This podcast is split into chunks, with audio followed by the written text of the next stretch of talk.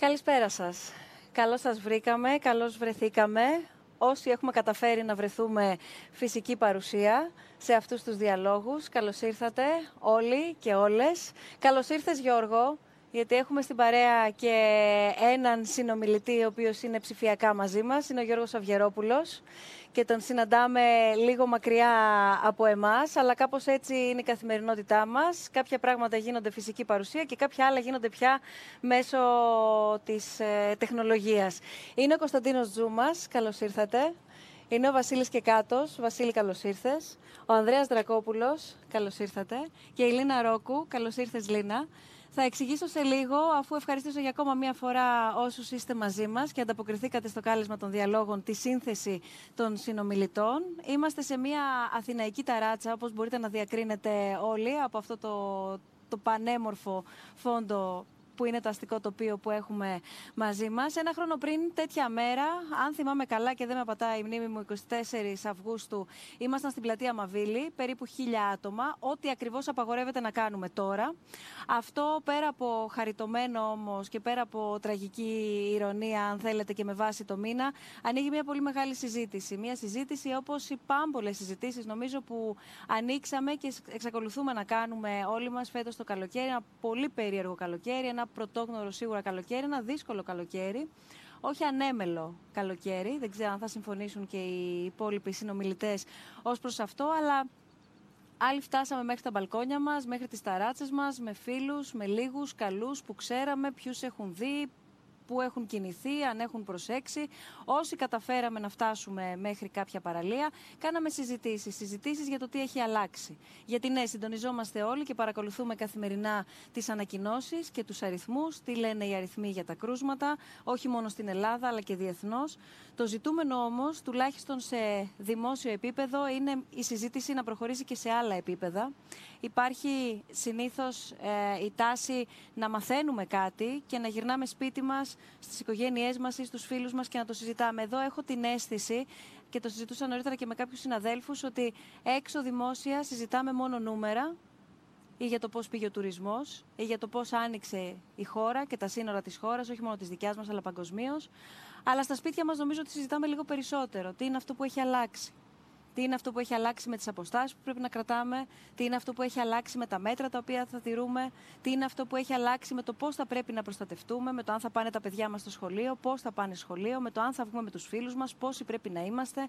Όλο αυτό τι σημαίνει για την επόμενη μέρα, με την τεχνολογία να μπαίνει περισσότερο στη ζωή μας, να είμαστε περισσότερο εξαρτημένοι από αυτήν και πολλά, πολλά, πολλά ακόμα πιο κοινωνικά, οικονομικά, ψυχολογικά, συναισθηματικά, Νομίζω ότι αυτά θα επιχειρήσουμε να συζητήσουμε, σαν να ήμασταν, που νομίζω ότι λίγο πολύ είμαστε μία παρέα, ενδεχομένως όχι μία δεμένη παρέα, αλλά όλοι μεταξύ μας έχουμε κάνει συζητήσεις, έχουμε ακόμα και προετοιμάζοντας αυτή τη συζήτηση προβληματιστεί και έχουμε αφήσει λίγο πιο ελεύθερους τους εαυτούς μας να πούμε «Ρε Βασίλη, Πώς είναι στην Κεφαλονιά, πώς ζεις από εκεί το lockdown, όταν τα λέγαμε τον Απρίλιο, στο πρώτο live webcast των διαλόγων, όταν και εμείς ως ε, πρωτοβουλία και διοργάνωση κληθήκαμε να πάρουμε αποστάσεις. Αλλά να μην χαθούμε, τουλάχιστον στην πραγματική επαφή. Ή με τη Λίνα, όταν συνομιλούσαμε, πώς είναι τώρα, πώς θα δουλέψουμε από το σπίτι, πώς δουλεύει ξαφνικά ένας δημοσιογράφος από το σπίτι, πώς κάνεις το ρεπορτάζ από το σπίτι, πώς αντέχεις να είσαι συνέχεια στο σπίτι. Μου έλεγε ο κύριος Τζούμας πώς είναι δυνατόν να τα κάνεις όλα από το σπίτι και να να χάνεις την αίσθηση έστω και του καλημέρα που λες στον υπάλληλο της τράπεζας, πηγαίνοντας να πληρώσει ένα λογαριασμό. Αυτά συζητάμε. Και κάπως έτσι όμως αλλάζει η ζωή μας. Και κάπως έτσι αλλάζει και η μεγάλη εικόνα. Άρα θα προσπαθήσουμε να κάνουμε μια συζήτηση όπως θα την κάναμε αν δεν μεταδιδόταν αυτή αλλά μιας και μεταδίδεται και έχουμε αυτή τη δυνατότητα, πάμε να ανοίξουμε δημόσια όλα αυτά τα επίπεδα ή τουλάχιστον να αποπειραθούμε να τα θίξουμε. Είναι το 7ο webcast και είναι η 34η όμως κατά σειρά συνάντηση των, των διαλόγων και βέβαια αυτοί οι διάλογοι περιμένουν και όλους εσάς που κάθε φορά είστε μαζί μας και κάθε φορά ακόμα και διαδικτυακά τα μηνύματά σας είναι πάρα πολλά, μπορώ να πω ότι είναι ακόμα περισσότερα από ότι όταν ήταν φυσική παρουσία, αλλά θα επιστρέψουμε και φυσική παρουσία. Οπότε περιμένουμε τις ερωτήσεις σας, περιμένουμε τις απόψεις σας, περιμένουμε οτιδήποτε θέλετε να υποθεί στη συζήτησή μας και σε αυτό το διάλογο τον οποίο θα, θα ανοίξουμε για όλα όσα ζούμε, για τις ανησυχίες, τους φόβους, τις εκτιμήσεις, την αποτίμηση, την έως τώρα αποτίμηση τους πρώτους μήνες παρέα με την πανδημία, την COVID-19. Δεν χρειάζεται να επαναλάβω αριθμούς, πώς ήταν τα κρούσματα σήμερα ή που έχει φτάσει συνολικά ο αριθμός των α, θυμάτων στην Ελλάδα ή διεθνώς. Είναι πράγματα τα οποία καθημερινά παρακολουθούμε όλοι οι περισσότεροι. Σκοπός, και το λέω για τελευταία φορά, είναι να πάμε λίγο πίσω από τους αριθμούς σήμερα σε αυτή μας τη συζήτηση. snf.org/dialogues είναι η πλατφόρμα, το πεδίο που πολύ καλά ξέρετε ότι μπορείτε να μας στείλετε οτιδήποτε θέλετε να μπει στην κουβέντα μας και φυσικά μέσα από τους λογαριασμούς μας στο Facebook αλλά και στο Instagram και στο mail μας βεβαίως θα τα βλέπετε αυτά συνεχώς για όσους δεν τα γνωρίζετε ή χρειάζεται να τα φρεσκάρετε για να συνομιλήσουμε όλοι μαζί ακόμα και έτσι στη σημερινή μας συνάντηση. Θα ξεκινήσουμε λίγο διαφορετικά σήμερα, θα μου το επιτρέψετε αγαπητοί συνομιλητές. Θα ξεκινήσουμε με τον κόσμο. Επειδή συνήθως ο κόσμος και όλοι όσοι μας παρακολουθούν είναι εκείνοι που ρωτάνε, αυτή τη φορά βγήκαμε εμείς έξω και ρωτήσαμε εσάς για αυτό το καλοκαίρι. Αν σας φάνηκε ιδιαίτερο και με ποια λέξη θα το χαρακτηρίζατε; Οπότε ξεκινάμε με εσάς και επιστρέφουμε. Αυτό το καλοκαίρι με την πανδημία COVID-19 θα το χαρακτήριζα παράξενο. Καλοκαίρι ατυχίας για πολλούς ανθρώπους. Ήταν πάρα πολύ δύσκολο. Δύσκολο. The word I would choose is disappointing. Μιζέρια. Γιατί άλλαξε τα πλάνα όλης της ανθρωπότητας. Because I was supposed to go traveling around Asia, so South Korea, and Vietnam, and obviously I didn't get to. I'm, I'm glad I'm in Athens, but that wasn't the original plan. Δεν πήγα πουθενά. Γιατί φοβόμουν, καθότι τυχαίνει να είμαι και καπνίστρια, οπότε ανήκω και στις ευπαθείς ομάδες. Τα προηγούμενα χρόνια απλά έφευγα σε νησιά, πήγαινα στη Σαντορίνη κατά κύριο λόγο για σεζόν. Τώρα λόγω COVID είναι πολύ πιο δύσκολο και γενικά από μόνος μου φέτος αποφάσισα να μείνω στην Αθήνα για δουλειά. Ποιες διακοπές, εδώ έχει καταστρέψει τα πάντα. Ε, εγώ δεν θα πήγαινα διακοπές γιατί δουλεύω, αλλά επειδή είμαι μισός ξένος, ε, δεν μπόρεσα να επιστρέψω στην πατρίδα μου, στη δεύτερη μου πατρίδα. Δεν υπάρχει αυτή η ζεστασιά, η ανθρώπινη ζεστασιά του, των προηγούμενων καλοκαιριών. Well, the pandemic has has has changed a lot. Some some things are temporary, but I think most of the changes are going to be permanent. Είναι όλοι με τις μάσκες, πρέπει να τηρούν αποστάσεις ασφαλείας. Δεν επικοινωνείς με τον συνάνθρωπό σου, δεν βλέπεις τα συναισθήματά του. Ίσως να μην ήταν όσο ξένιαστο όσο τις άλλες χρονιές, διότι έπρεπε να προσέχουμε να μην είμαστε σε χώρες με πολύ συνοστισμό. J'ai choisi la Grèce parce que on a toujours voulu visiter la Grèce et euh, avec la pandémie, il y a plus, il y a moins 70% de touristes. On peut visiter plus facilement les monuments sans personne. On a visité l'acropole, on a fait des photos, il n'y avait personne. et euh, sur les îles, c'est pareil. Il n'y a pas beaucoup de touristes, mais pour vous, je sais que vous vivez beaucoup du tourisme, ça va être dur, mais pour nous, c'était une chance.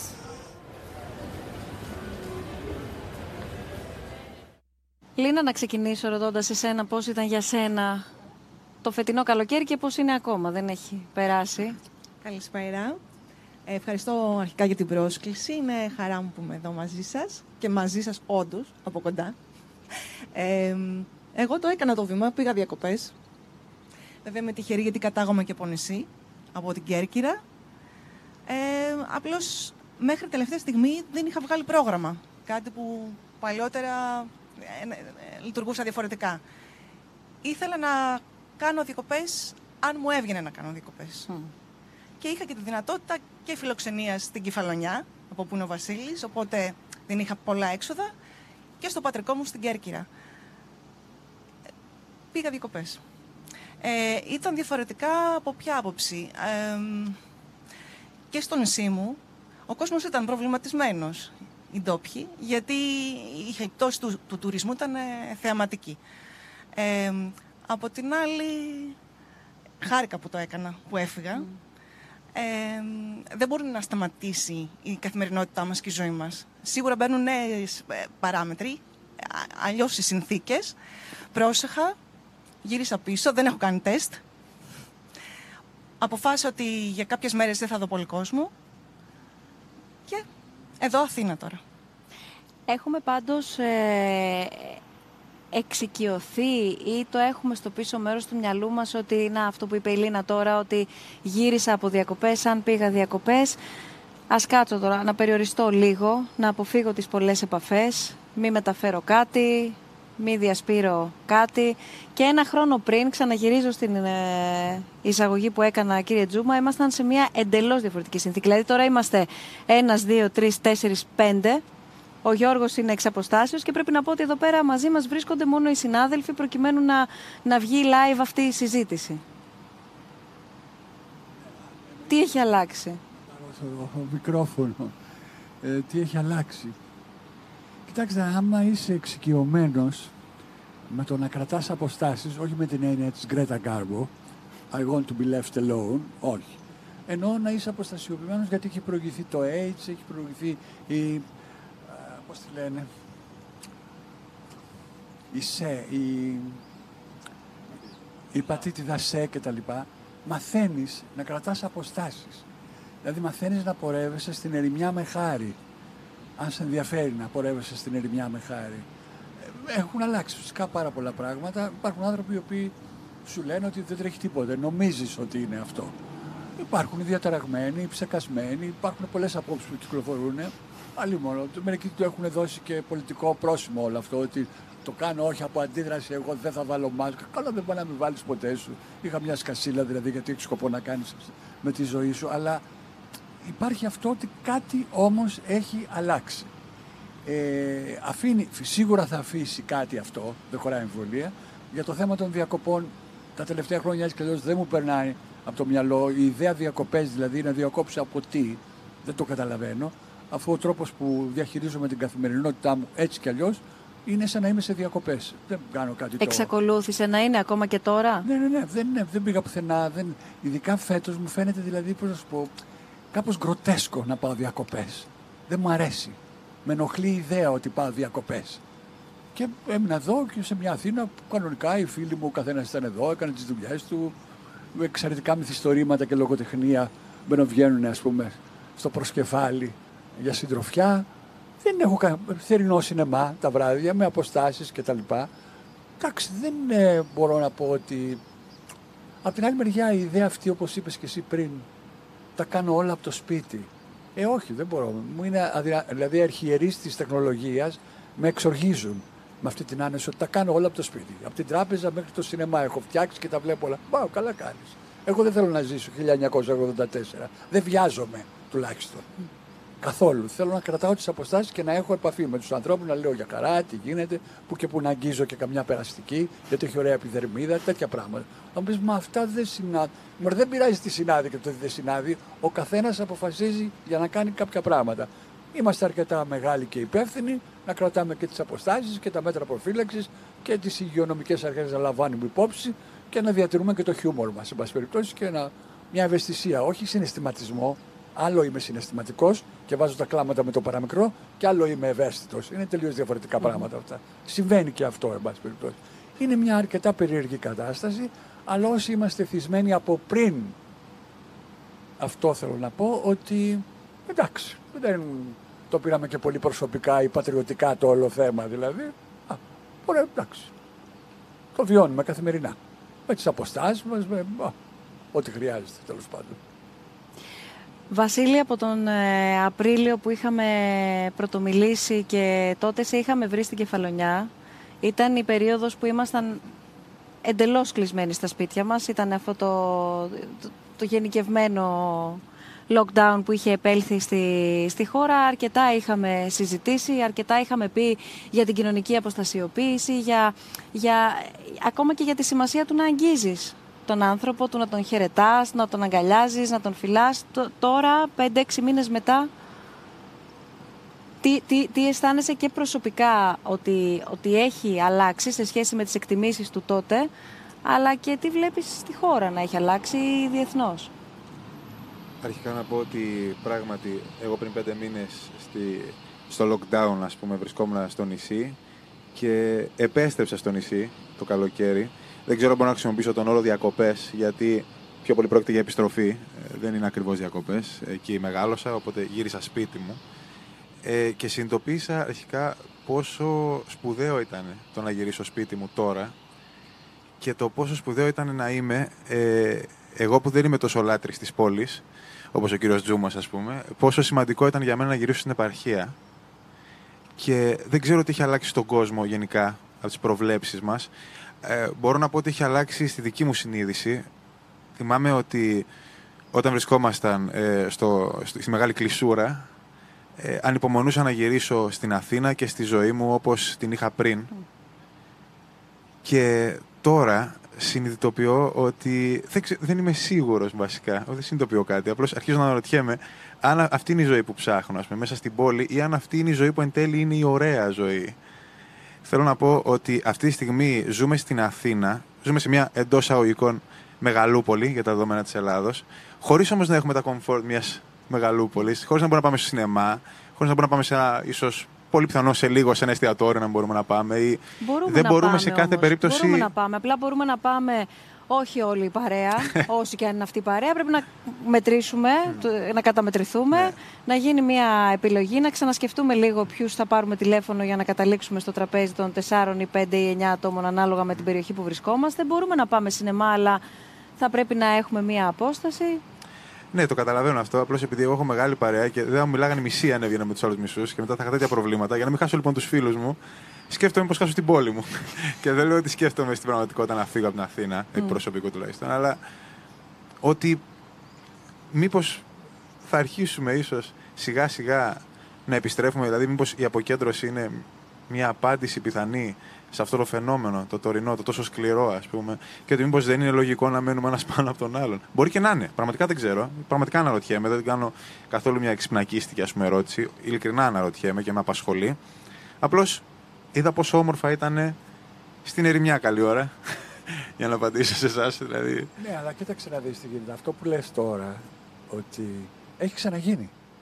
Το χίπικο κίνημα όλο ήταν, ξέρεις, Ναι. στις ακτές του ειρηνικού περιμένοντας την αποκάλυψη, στα βουνά και στα όρη. Υπήρξαν και εδώ παιδιά που φύγαν από την πόλη και πήγανε σε διάφορα χωριά, επαρχές και μετά από λίγο γυρίσανε, πώς να σου πω, τρομαγμένοι από αυτό που συναντήσανε εκεί που ήταν τόσο ωραίο στην αρχή και πάρα πολύ γραφικό και οι άνθρωποι ήταν άδολοι. Ακριβώς όπως Παραμύθια, είπατε. Επειδή τίποτα ήταν, από αυτά. παιδιά, επειδή ήταν παιδιά της πόλης συνέβη αυτό. Ε, μην πάτε, παιδιά της πόλης. Εσύ τι, είσαι παιδί της. Ε, Της επαρχίας. Σοβαρά; Ναι. Δεν σου φαίνεται, βρε. Ναι, ναι, ωραία. Καλή τύχη, αγαπητέ. μερσή. θα μπορούσε να, να πει κάποιος δεν ξέρω ακριβώς πώς να το διατυπώσω αλλά με, με, με, με, με την πιο τέλεια στόχευση πού θα ήταν χρήσιμο να επικεντρωθεί η συζήτηση. Το λέω αυτό γιατί απασχολεί όλη αυτή η πανδημία ολόκληρο τον πλανήτη. Βλέπουμε σε επίπεδο αρχηγών κρατών τι συμβαίνει. Τα συζητούσαμε σε επίπεδο Μάιο, σε επίπεδο ε, κοινωνικο-οικονομικών συνθήκων που αυτό φαίνεται να φέρνει τι είδους απόνερα μάλλον φαίνεται να φέρνει για ακόμα μία φορά σε μια ήδη επιβαρημένη κοινωνικο-οικονομική κατάσταση. Αλλά κανείς έχει την αίσθηση ότι δεν πάει προς τα εκεί η συζήτηση. Α- α- αναλωνόμαστε ε, στο πώς θα ανοίξουμε τώρα, στο τι έγινε σήμερα και πάμε να δούμε πώς τη βγάζουμε αύριο. Γεια σας, κα- καλησπέρα πρώτα πρώτα. Ε, απλώς να πω κάτι, να το πάρω λιγάκι, δια- δια- λιγάκι διαφορετική τη συζήτηση με την έννοια ότι γενικά είναι ένα λυπηρό γεγονός. Όπως και να το δει κανείς, η όλη, η όλη ι- ιστορία του COVID για μένα είναι ένα, ένα λυπηρό γεγονός. Για άλλους πιο πολύ, για άλλους πιο λίγο. Ε, αυτό το οποίο είναι πολύ ενδιαφέρον είναι και από τα σχόλια που κάνανε και στην αρχή από τις συνεντεύξεις που κάνατε οι λέξεις απογοητευτικό, τρομερό, δύσκολο το οποίο δείχνει βασικά και τη, τη λύπη του όλου, του όλου γεγονότος. Εγώ θα σταθώ σε δύο, σε δύο σχόλια. Το ένα ήταν που είπε η κυρία ότι έχει χαθεί η ανθρώπινη, η ανθρώπινη ζε- ζεστασιά ε, και θα επανέλθω σε- σε αυτό. Και το δεύτερο ήταν που είπε κάποιος ότι θα αλλάξουν όλα και δεν θα είναι ποτέ τα ίδια. Να αρχίσω από αυτό που για μένα είναι εύκολο. Διαφωνώ πλήρως. Εγώ πιστεύω ότι αν αύριο βγει ένα εμβόλιο, δεν θα βγει αύριο, αλλά θα βγει συντόμως. Και αν μεθαύριο δεν θα γίνει μεθαύριο, θα γίνει συντόμως. Θα μπορούσαμε όλοι να πάρουμε το εμβόλιο αυτό. Σε δύο εβδομάδες μέσα θα είμαστε όλοι, τουλάχιστον 90, 95% ακριβώς όπως ήμασταν πριν. και γι' αυτό θα βάζα πολύ μεγάλο στοίχημα. Θα τα έχουμε ξεχάσει όλα, θα τα συζητάμε που και που, θα λέμε θυμάσαι τότε. Δυστυχώς ή ευτυχώς, και δεν ξέρω, θα είμαστε πίσω τόσο γρήγορα που θα είναι ακόμα πιο μεγάλο σοκ από ό,τι ήταν το πρώτο σοκ. Αυτό νομίζω είναι ιδιαίτερα ενδιαφέρον και ανθρωπολογικά και πρακτικά και όλα. Για την ανθρώπινη ζεστασιά, απλώς να πω ότι που το έχω επαναλάβει υπό άλλες συνθήκες, ότι ο ιό ήρθε και μας, βασικά μας ξεβράκωσε. Ε, και έχουν φανεί όλες οι αδυναμίες της σύγχρονης ζωής την οποία ζούμε. Και αυτό είναι, έχει να κάνει και σε προσωπικό επίπεδο και σε πιο συλλογικό και κοινωνικό και πολιτικό και όλα. Οπότε μπορεί να γίνουν πάρα πολλές συζητήσεις για το θέμα αυτό. Αλλά πιστεύω και πάλι ότι είναι, ε, αν μπορούσαμε να ήμασταν τώρα ένα χρόνο, να ήμασταν του χρόνου τέτοια εποχή, που πιστεύω πράγματι θα έχει, θα έχει φύγει αυτό το πράγμα όλο, το πώς θα μπορούσαμε να ξανακάνουμε άλλη μια συζήτηση ίδια και να πούμε, δηλαδή θα είναι πολύ πιο ενδιαφέρον το τώρα με του χρόνου από ό,τι ήταν το πέρσι με τώρα. Ε, το σοκ θα μείνει βέβαια και γραφτήκαν ζωές, ας, ας μην το ξεχνάμε αυτό. Ε, και πάλι το θέμα είναι ο καθένας μας πώς, πώς θα στη ζωή όλα αυτά γίνονται και το μεγάλο ατού νομίζω είναι να μπορείς να μαθαίνεις από λάθη και από δυσκολίες. Και δεν ξέρω κατά πόσο είμαστε ικανοί πλέον και σαν άτομα και, και, και σαν κοινωνίες να μάθουμε από αυτά τα οποία έχουν γίνει. Και πάλι όπως είπα για να κλείσω δεν ξέρω αν είναι δυστυχώς ή ευτυχώς πρώτο καταλάβετε αν βγει ένα εμβόλιο ή κάτι φύγει ε, ο ιός θα είμαστε ακριβώς όπως ήμασταν πριν. Κρατάω δύο σημεία γιατί θέλω να, να δούμε ένα βίντεο. Κρατάω δύο σημεία όμως για να επανέλθω. Το ένα έχει να κάνει με το ότι θα... Μα, μακάρι πρώτα απ' όλα να είμαστε του χρόνου εδώ και να είμαστε δυο και τρεις χιλιάδες. Και να συγκρινόμαστε με τους χίλιους που ήμασταν πέρυσι. Αλλά εδώ πέρα υπάρχει και ένας επιπλέον παράγοντας, το κατά πόσο μπαίνει στην ιδιωτικότητά μας η, η τεχνολογία. Οπότε εδώ δεν ξέρω κατά πόσο θα είμαστε ακριβώς οι ίδιοι, γιατί αρκετοί είναι και το ακούσαμε νομίζω και στον κόσμο να το λέει ότι κάποια πράγματα ήρθαν και θα μείνουν, δεν θα φύγουν ακόμα και να φύγει ο ιός. Άρα κάποιες αλλαγές μας φοβίζουν ότι θα μείνουν και θα μείνουν για τα επόμενα χρόνια. Θα ήταν πολύ ενδιαφέρον σαν τι; Το μικρόφωνο. Θα ήταν πολύ ενδιαφέρον σαν τι αλλαγές πιστεύουμε εμείς εδώ πέρα ότι θα μείνουν. Δηλαδή, αν, αν γίνει αυτό το οποίο λέμε, ότι βγει, βγει το εμβόλιο, τι είναι αυτό το οποίο πιστεύουμε ότι θα μείνει; Δηλαδή, εγώ δεν πιστεύω ότι η όλη ιδέα της ε, τελε, τελεεργασίας ή τελεεκπαίδευσης ε, υπήρχαν πολλοί οι οποίοι πιστεύαν ότι είναι θέμα χρόνου, αυτό θα αντικαταστήσει όλα και πήραμε χαμπάρι ότι είναι ένα δούλεψε για λίγο, δούλεψε για να, για να αντικαταστήσει για λίγο ε, αλλά νομίζω ότι όλοι, όλοι έχουμε, έχουμε καταλάβει ότι ούτε να κάνουμε σχολείο μπορούμε μόνο από το σπίτι και ούτε να δουλέψουμε από το σπίτι. Ωραίο είναι για ένα μήνα, για δύο μήνες, τρεις μήνες. Επειδή... Ανακαλύψεις το σπίτι σου, ανακαλύψεις την οικογένειά σου. Πολλά καλά, πολλά κακά. Αλλά δεν είναι κάτι το οποίο νομίζω ότι θα, θα, θα κάτσει. Οπότε εγώ δηλαδή. Διαφωνώ. Η, Διαφωνώ, γιατί είναι η, η ευθύνη του ιδιωτικού τομέα εδώ πέρα και έχει ήδη αλλάξει. Εργασιακά έχει ήδη αλλάξει και θέλω, γι' αυτό θέλω να την ανοίξω στη συνέχεια της, τη συζήτηση. Κακώς το έβαλα το θέμα, αλλά ε, ο ιδιωτικός τομέας δεν δείχνει τέτοια σημάδια για άλλους λόγους ή όχι. Θα το θέσω το θέμα. Έχουν αλλάξει εργασιακές ε, συνθήκες, έχουν αλλάξει τα, τα ωράρια, έχουν ήδη αλλάξει αρκετά. Έχουν ήδη ετοιμαστεί και οι λίστες απομάκρυνσης εργαζομένων σε εταιρείες του ιδιωτικού τομέα και ούτω καθεξής. Άρα εδώ πέρα, λίγο πέρα από την ατομική και τη συλλογική ευθύνη που πολύ ωραία επικοινωνείται και πολύ ωραία νομίζω την ακούμε όλοι. Στοχοποιούνται και οι νέοι τώρα, είναι αυτό η νέα, η νέα τάση. Υπάρχουν και νομίζω πιο συγκεκριμένες ευθύνες και επίσης τις είχαμε συζητήσει του κράτους και του ιδιωτικού ε, τομέα.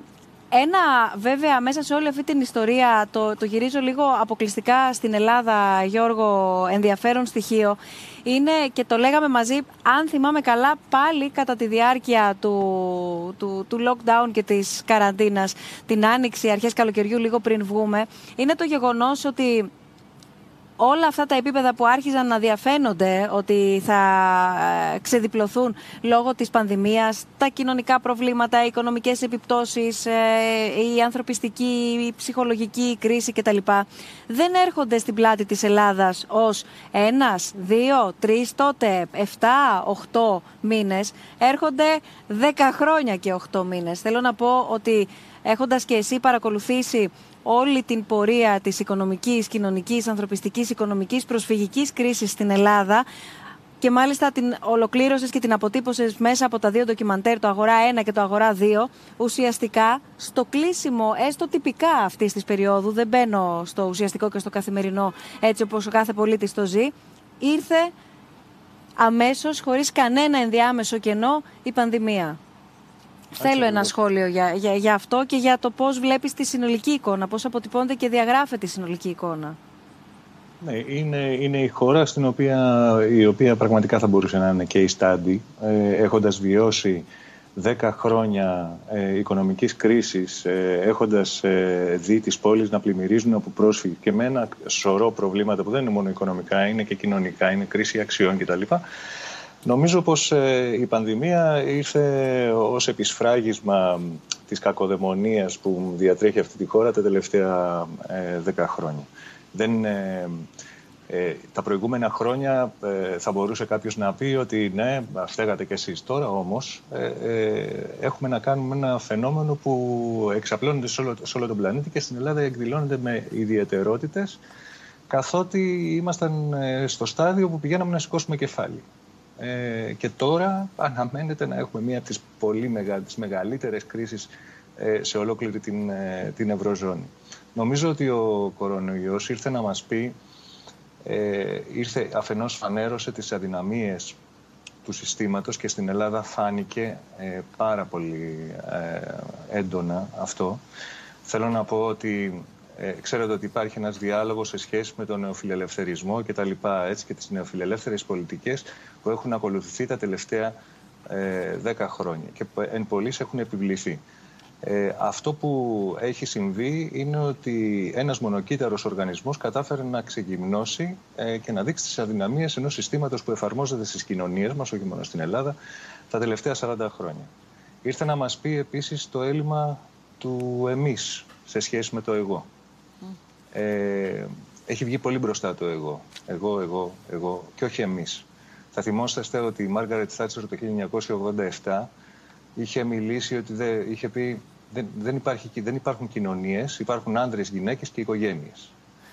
Ε, νομίζω πως αυτή τη στιγμή αυτό ακριβώς το τσιτάτο που έχει, ε, έχει φωλιάσει μέσα στις κοινωνίες μας τα τελευταία χρόνια ε, σκάει στη μούρη μας πάρα πολύ ε, ωραία και με κοφαντικό θόρυβο.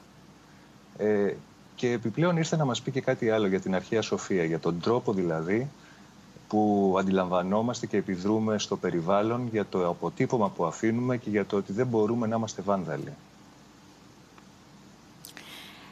Θα πρόσθετα ε, σε, σε, σε όλη αυτή την περιγραφή που ακούσαμε να κάνεις, Γιώργο, και την ε, διαγενειακή πόλωση, που είναι ένα καινούριο χαρακτηριστικό και ένα καινούριο δεδομένο το οποίο μπαίνει στη συζήτηση, γιατί θυμίζω ότι την Άνοιξη οι μεγαλύτερη ηλικίας ήταν εκείνοι οι οποίοι ήταν υπεύθυνοι και επίφοβοι να το κολλήσουν ή να το ε, μεταδώσουν. Τώρα είναι οι νέοι οι οποίοι γυρίζουν από τις διακοπές τους, οι υπεύθυνοι για την διασπορά και την εξάπλωση του ιού. Στις αρχές Ιουλίου, τότε που δειλά-δειλά άνοιγε η χώρα, τότε που σταδιακά ε, άνοιγαν τα σύνορα για διάφορες χώρες, ε, έτσι ώστε ο πληθυσμός να έρθει προς την Ελλάδα, κατεβήκαμε μια βόλτα στο κέντρο της Αθήνας. Εκεί που κατέβαιναν ούτως ή άλλως και πάρα πολλά μέσα ενημέρωσης προσπαθώντας να αποτυπώσουν το τι λένε οι επιχειρηματίες, τι λένε οι έμποροι, τι λένε οι άνθρωποι εκείνοι οι οποίοι ζουν κατά βάση από τον τουρισμό αλλά και από όλους εμάς που κινούμαστε στο κέντρο της Αθήνας. Τότε δεν είχαν ακόμα ανοίξει, όπως είπα, τα σύνορα, οπότε τουρίστες δεν υπήρχαν. Τότε επίσης και εμείς δεν ήμασταν τόσο εξοικειωμένοι με το βγαίνω έξω. Οπότε ήταν πάρα πολύ πρωτόγνωρη επίσης και πρωτοφανής η όλη εικόνα της άδειας πλάκας για παράδειγμα ή του άδειου συντάγματος ε, μέρα μεσημέρι ή απόγευμα προς βράδυ. Πάμε να ακούσουμε τις εκτιμήσεις που έκαναν τότε για το φετινό καλοκαίρι.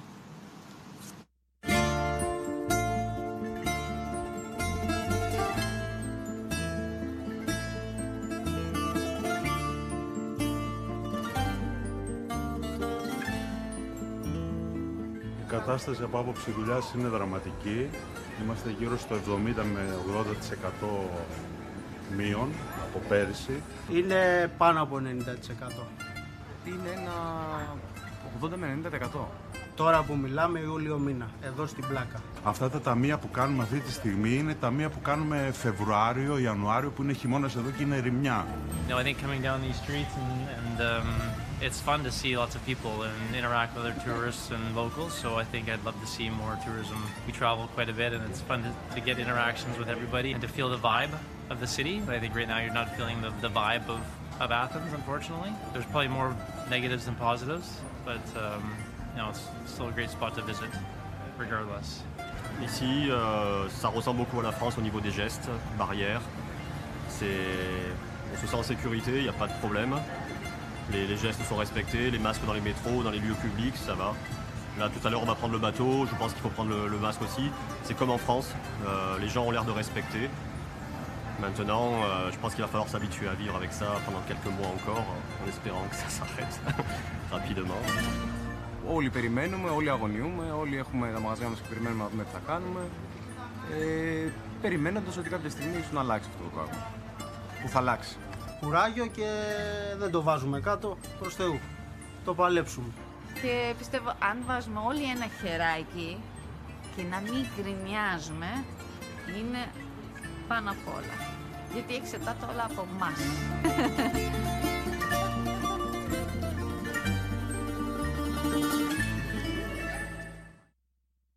Εσάς σας απασχόλησε το πώς κινήθηκε ο τουρισμός, η ερώτηση προς όλους, το πώς ανοίξαμε τα σύνορα, το αν καλώς τα διαχειριστήκαμε ως προς τη διαδικασία, ως προς τις χώρες προέλευσης και ούτω καθεξής. Γιώργο, ε, συμπεριλαμβάνεσαι και εσύ, κάνω υπενθύμηση, έτσι; Παρεμβαίνεις οποιαδήποτε ώρα. Έγινε. Λοιπόν, να πω ένα, ένα γρήγορο. Για μένα ήταν ε, το, το ότι ήταν τυχερή και η Ελλάδα και πέρασε πολύ, πολύ ήρεμα το, το, το πρώτο κύμα. Ε, το καταλαβαίνω ότι έπρεπε να ανοίξει. Ε, απ' την άλλη πιστεύω ότι έπρεπε να είμαστε λιγάκι πιο, λιγάκι πιο αυστηροί με την έννοια ότι η χώρα έπρεπε να ανοίξει και όποιος ερχόταν έπρεπε να έχει ένα τεστ μαζί του. Κρατήσαμε ισοσημείο τώρα η Κύπρος από ό,τι ακούω να λέει ότι αν θέλουν να έρθουν οι Έλληνες στην Κύπρο πρέπει να έχουν τεστ. Λοιπόν, εντάξει, είναι εύκολο κανείς εκ των υστέρων να κρίνει. Αλλά πιστεύω ότι ήταν ε, εύκολο και λογικό να πει κανείς ανοίγω μεν, αλλά ανοίγω ε, όποιος θέλει να έρθει μαζί με το διαβατήριό του φέρνει και ένα, ένα τεστ. Συμφωνείτε. Ναι, ο- ο- καλό θα ήταν αυτό φυσικά. Εγώ περίμενα να έρθουν, ας πούμε, γιατί έχω μείνει σε εκείνες τις υπέροχες εποχές που ερχόντουσαν οι ξένοι και οι ξένες και ήταν ωραία και ξέρεις, υπήρχε ένας κοσμοπολιτισμός, κόσμος έτσι κυκλοφορούσε, αυτά κτλ. Αλλά ε, δεν είμαι, ξέρετε, ούτε κοινωνιολόγος, ούτε οικονομολόγος, ούτε στατιστικολόγος, γιατί είδα προηγουμένως ε, τους καταστηματάρχες που μιλάγανε με ποσοστά. Όλοι μου έκανε εντύπωση. Όλοι με τα ποσοστά, τρομερό, το 80, το 90%. Τι λες ρε παιδί μου, τόσο πολύ ενημερείς. Εμένα μου διαφεύγουν αυτές οι λεπτομέρειες. Ένα γενικό κλίμα έτσι, που θα... Στην Αθήνα δεν είδα εντάξει του τουρισμό, το, α, αν και στην γειτονιά μου ανεβαίνουν πάρα πολύ για να πάνε στο Λικαβιτό και ρωτάνε συνέχεια, οι οικογένειες Δεν έχει ολόκληρες. φωτιστεί ακόμα, κοιτάζω παράλληλα. Δεν έχει φωτιστεί η κορφή. Α, Ε, εν πάση φαντάζομαι περιπτώσει. και ελπίζω σε λίγο. Ναι, θέλω να πω ότι δεν το βίωσα ως κάτι δραματικό αυτό. Βέβαια δεν έχω ούτε μαγαζί, ούτε παιδιά, ούτε τίποτα από όλα αυτά, οπότε υποθέτω ότι δεν είναι το ίδιο αυτό. Νομίζω πάντως θα ήταν ε, καλό και συνετό να είχαν αποφευθεί οι δηλώσεις τύπου ο τουρισμός και το άνοιγμα των συνόρων ε, φέρει μικρή ευθύνη για την έξαρση που έχουμε τώρα και ότι αποκλειστική ή σχεδόν αποκλειστική ευθύνη είναι η έλλειψη μέτρων ε, και ότι δεν τηρούμε πια τόσο ευλαβικά τις αποστάσεις. Ε, είναι γεγονός ότι σταδιακά μετά το άνοιγμα των συνόρων και τον ε, ερχομό των όσων τουριστών ήρθαν, είχαμε σταδιακά αύξηση. Ε, τέτοιες δηλώσεις μάλλον εξοργίζουν και θα έπρεπε να είμαστε λίγο όλοι πιο ταπεινοί, ειδικά όταν μιλάμε σε, στη δημόσια σφαίρα, έτσι ώστε να μην υπάρχει πόλωση, να μην αντιμετωπίζουμε ένας τον άλλον η μία πλευρά την άλλη. Τους άλλους υποτίθεται ότι είμαστε στην ίδια πλευρά. Ποιος φταίει. Διάβαζα κάπου, θα το πω κιόλας, στο ΚΑΠΑ της Καθημερινής, νομίζω του Δημήτρη Τουριγόπουλου, ένα άρθρο που μίλαγε ακριβώς γι' αυτό, για τη στοχοποίηση των νέων και το διαγενειακό, ε, τη, τη διαγενειακή αυτή υπόλωση. Που έλεγε ότι μεν τα βάζουμε τους δε και στο τέλος όλοι τιμένοι είμαστε. Ακριβώς. Το χάσαμε το παιχνίδι. Αν δεν καταλάβουμε ότι υποτίθεται είναι κοινός ο εχθρός. Α συνασπιστούμε και να α, παίρνει κάθε μερίδιο, κάθε, το μερίδιο της ευθύνης που το αναλογεί κάθε κομμάτι της κοινωνίας. Ε, αυτή η στοχοποίηση των νέων, τι περιμένουμε από ένα 20χρονο. Δεν έχουμε υπάρξει 20 χρονών. Είμαστε 40 και ακόμα κάνουμε πράγματα που κάναμε και στα 20 και στα 15. Αυτή είναι η φυσική ροπή του ανθρώπου να θέλει να έρθει κοντά, να περάσει καλά. Ε, επίσης βλέπω και πολλούς άνω των 70 που είναι στο σούπερ μάρκετ και τη μάσκα την έχουν στο πηγούνι. Και λέω 20 χρόνων, αν εσύ που υποτίθεται είσαι ο ευάλωτος δεν προσέχεις, ε, δεν θα προσέξω εγώ για σένα. Και είναι και αυτό που είπε πριν ο Γιώργος πολύ σωστά. Έχουμε χάσει το εμείς, έχει πάει στο εγώ, οπότε τι, τα βέλη ο ένας τον άλλον. Πού πάει. Απλώς να πω κάτι για αυτό το οποίο είπατε και είπα και εγώ ότι έπρεπε να, να έρχονται με τεστ. Απ' την άλλη, νομίζω είδαμε όλοι φωτογραφίες αρχές Αυγούστου στο Πειραιά να μπαίνει ο κόσμος ο κόσμος μέσα στα καράβια, πατήσει με πατώσε. Λοιπόν, όλοι φέρουμε ευθύνη, νομίζω. Όσον αφορά τους νέους και τους ηλικιωμένους, ε, έχοντας περάσει τα 50, θα, θα πω με του ηλικιωμένους. Όλοι οι ηλικιωμένοι ήμασταν κάποτε νέοι και όλοι οι νέοι θέλουν κάποτε να γίνουν πιο ηλικιωμένοι. Το λέω αυτό με την έννοια ότι συμφωνώ πλήρως, δεν πρέπει να υπάρχει πόλωση και δεν υπάρχει και λόγος να υπάρχει, να υπάρχει πόλωση. Αλλά καμιά φορά νομίζω ότι το παρασυζητάμε και εμείς ήδη, και εγώ μαζί, δηλαδή όλοι, όλοι το συζητάμε, δεν νομίζω ότι, ότι ε, από μόνο του αυτό δημιουργεί πρόβλημα. Με την έννοια ότι όλοι σαν κοινωνία πώς θα το αντιμετωπίσουμε.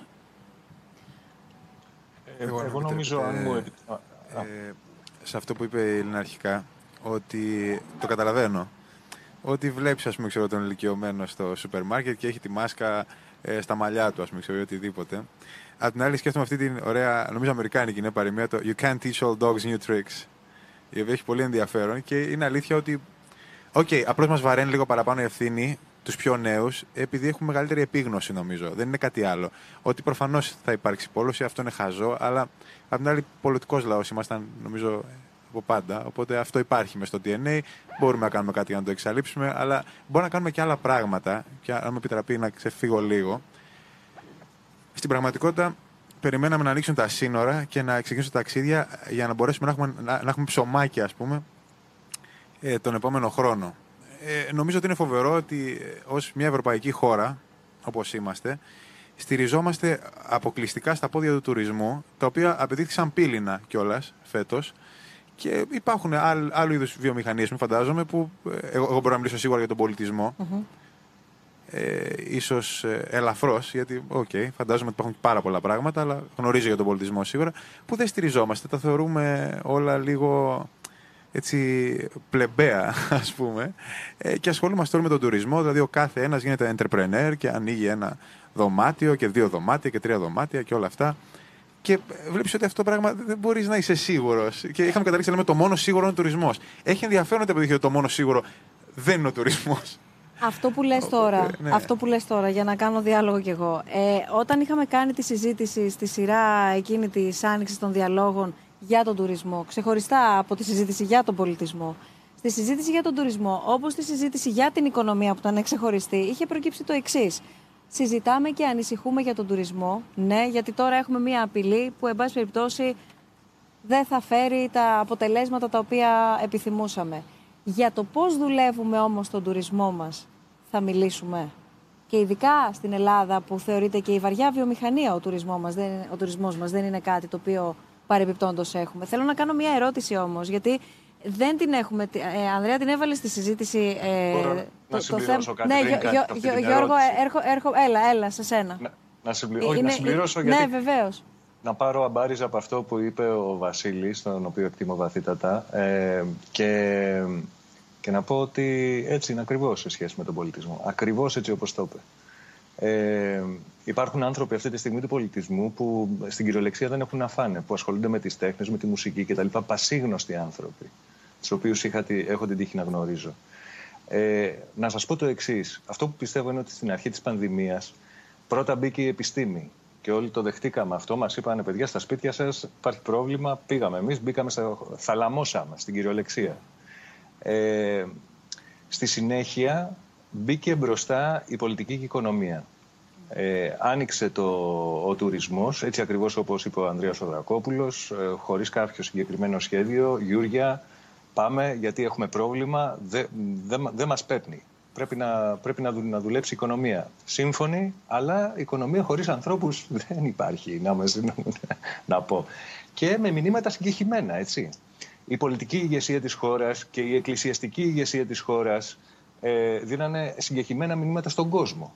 Ε, είδαμε φιέστες να οργανώνονται πολιτικές, είδαμε στις, οι εκκλησίες να λειτουργούν και ο παπάς να κοινωνάει ας πούμε με το, και, να, και να μην συμβαίνει τίποτα.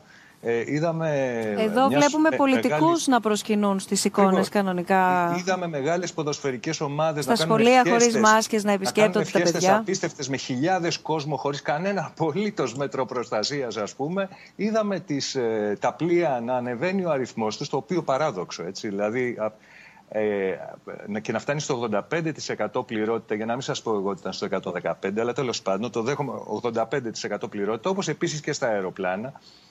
Δηλαδή, και μετά τα βάζουμε με το νέο στην πλατεία και στέλνουμε και τους αστυνομικούς να, να τους διώξουν. Δηλαδή, δεν, δεν βγάζει άκρη, μπάζει από παντού αυτό το πράγμα.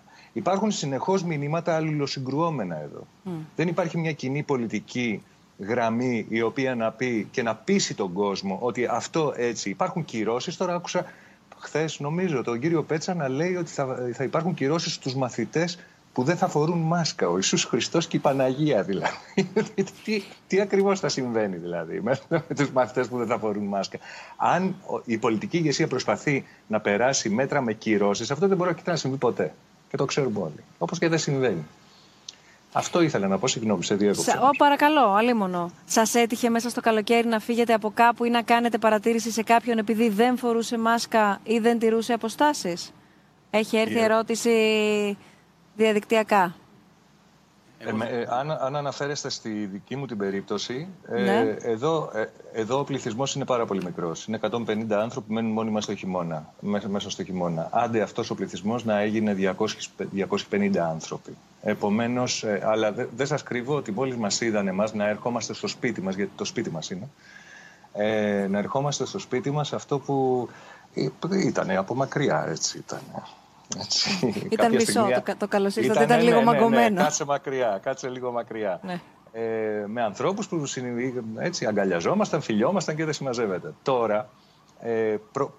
πριν από την περασμένη εβδομάδα, αν θυμάμαι καλά, ε, η κόρη μου ε, παρουσίασε μια ίωση και ήταν αδιάθετη. Την κρατήσαμε σπίτι τρεις μέρες. Ε, ε, σε όλο το χωριό βγήκε η βρώμα ότι έχει κορονοϊό. λοιπόν, δεν είχε κορονοϊό. Ε, και ήταν όλοι μέσα στη φρίκη. Το αντιλαμβάνομαι αυτό και το καταλαβαίνω. Δεν τολμάς να δείξεις έτσι. Ε, και, και, και, σε, και σε στραβοκοιτάνε. Ε, αλλά μέχρι και στον μπακάλικο μάσκα. Εδώ. Τα πάντα. Και είναι μια μικρή κοινωνία. Απλά να πω ένα πράγμα και συμφωνώ Γιώργο σε όλα. Απλώς για να είμαστε και δίκαιοι. Αυτό που λέμε ότι δεν υπάρχει, ε, δεν υπάρχει καμία στρατηγική αντιπολιτική ηγεσία να πω ότι αυτό δεν, δεν αφορά μόνο την Ελλάδα. Αυτό αφορά παγκοσμίως όλες τις χώρες, ανεξαιρέτως όλες τις χώρες και αυτό κάπου έχει αρχίσει και από την αρχή που αν θυμάστε στην αρχή και οι ειδικοί και οι, οι, οι επιστήμονες στην Νέα Υόρκη λέγανε να μην φοράμε μάσκες, λέγανε ότι να, να, μετά σου λένε να φοράς και γενικά χάθηκε για μένα που είναι ένα μεγάλο, είναι από τα λίγα που θα μείνουν, ότι χάθηκε η εμπιστοσύνη προς τους θεσμούς. Διότι ακουστήκανε από παντού όλα. Λοιπόν, ε, ναι, ναι, ναι, μεν η πολιτική ηγεσία εδώ, αλλά θέλω να πω ότι είναι παγκόσμιο φαινόμενο αυτό. Παντού υπάρχει και κάπου έχει, έχει φτάσει στο σημείο να μην πιστεύουμε πλέον ποιος θα πει, τι θα πει και κάπου και σωστά. Διότι αν πάμε και στα τεστ και πόσοι έχουν κορονοϊό, δεν υπάρχει καμία σταθερή. Κανένας αριθμός δεν, δεν είναι σταθερός. Είναι όλα στον αέρα. Ποιος θα κάνει το τεστ, γιατί θα κάνει το τεστ, τι θα ανακοινώσεις. Λοιπόν, είναι, είναι, είναι ένα συνεχές αίσθημα ότι δεν ξέρεις ποιον να ακούσεις, ποιον, ποιον να πιστέψεις. Και βέβαια δεν, δεν βοηθάει ότι παγκοσμίως υπάρχει και έλλειψη ηγεσίας παγκοσμίως. Πάμε να, Ε, δου- να δούμε, Γιώργο, αν θέλεις σε διακόπτω και επιστρέφουμε με σένα, να δούμε και ο κόσμος που συναντήσαμε έξω στον δρόμο, τι απαντάει σε αυτό, προς την τήρηση των μέτρων. Δηλαδή, αν οι ίδιοι τήρησαν τα μέτρα, αλλά και πώς τους φάνηκε και από τον περίγυρό τους. Το αν κρατά δηλαδή ο κόσμος τα, τα μέτρα και τις απαραίτητες αποστάσεις.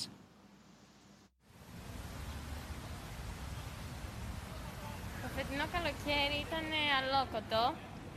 Αυτή είναι μια λέξη, αλλά διασκεδάσαμε. Όταν λες διασκεδάσαμε, τι εννοείς; Ε, παρόλο που υπήρχαν τα μέτρα, αφού προσέχαμε, μπορούσαμε να, να διασκεδάσουμε σαν να μην υπήρχε.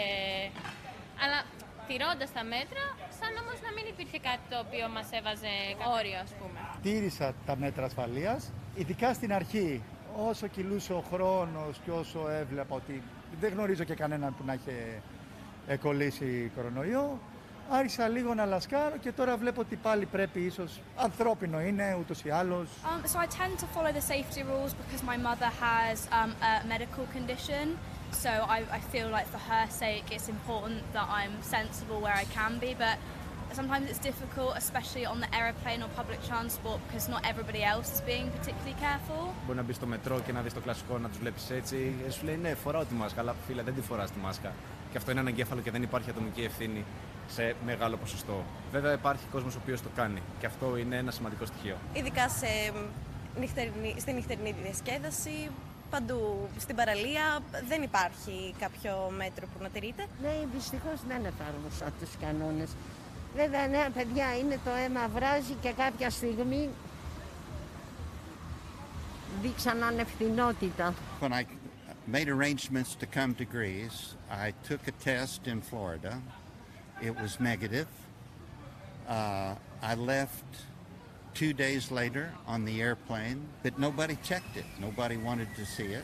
And I'm waiting to take a test on Friday here in Greece to confirm that I don't have the virus. And then I'll feel free to be among my friends. I think it's uh, Greece has a, a good good uh, medical system. I, I read about it. Uh, I hear about a man who always talks uh, in the afternoon at the at the news.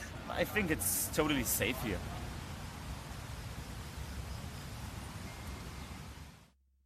Σε είχα διακόψει και ο λόγος αμέσως μετά στους υπόλοιπους. Ε, όχι, ήθελα να, να, να, να συμπληρώσω σε αυτά που έλεγε ο Ανδρέας Σοδρακόπουλος. Το, δεν διαφωνούμε καθόλου. Αυτό που, που λέω είναι ότι πολλές φορές ε, ξένοι ηγέτες έχουν εκφραστεί πα- πολύ χειρότερα. Δηλαδή, βλέπε Τραμπ, βλέπε Μπολσονάρου στη Βραζιλία, ε, με, με, απο, με αποτέλεσμα χιλιάδες, χιλιάδες νεκρών, έτσι, ανθρώπων. Το αίμα στα χέρια τους, παιδιά. Είναι φοβερό αυτό το πράγμα που έχει συμβεί. Αυτό, το, ε, αλλά αυτό που είπα είναι ότι ε, υπάρχουν συγκεχημένα μηνύματα. Έπρεπε να υπάρχει μια κοινή γραμμή. Επιστήμη και πολιτική να βρίσκονται εναρμονισμένοι. Δεν ήταν ε, αυτό. Αυτό ήθελα να πω μόνο. Να επιστρέψω λίγο πάλι στην πόλη. Και μετά, Λίνα, έρχομαι σε σένα.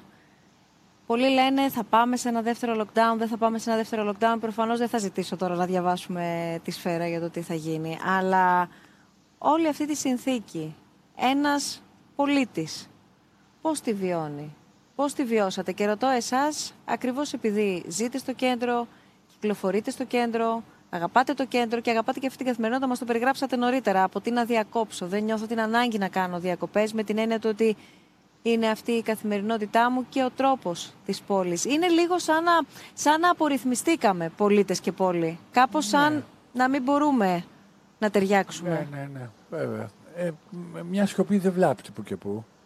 Ε, Πολύ, πάρα πολύ φλιαρία και πολλή ανάλυση. Είναι πολύ βαρετά πράγματα αυτά.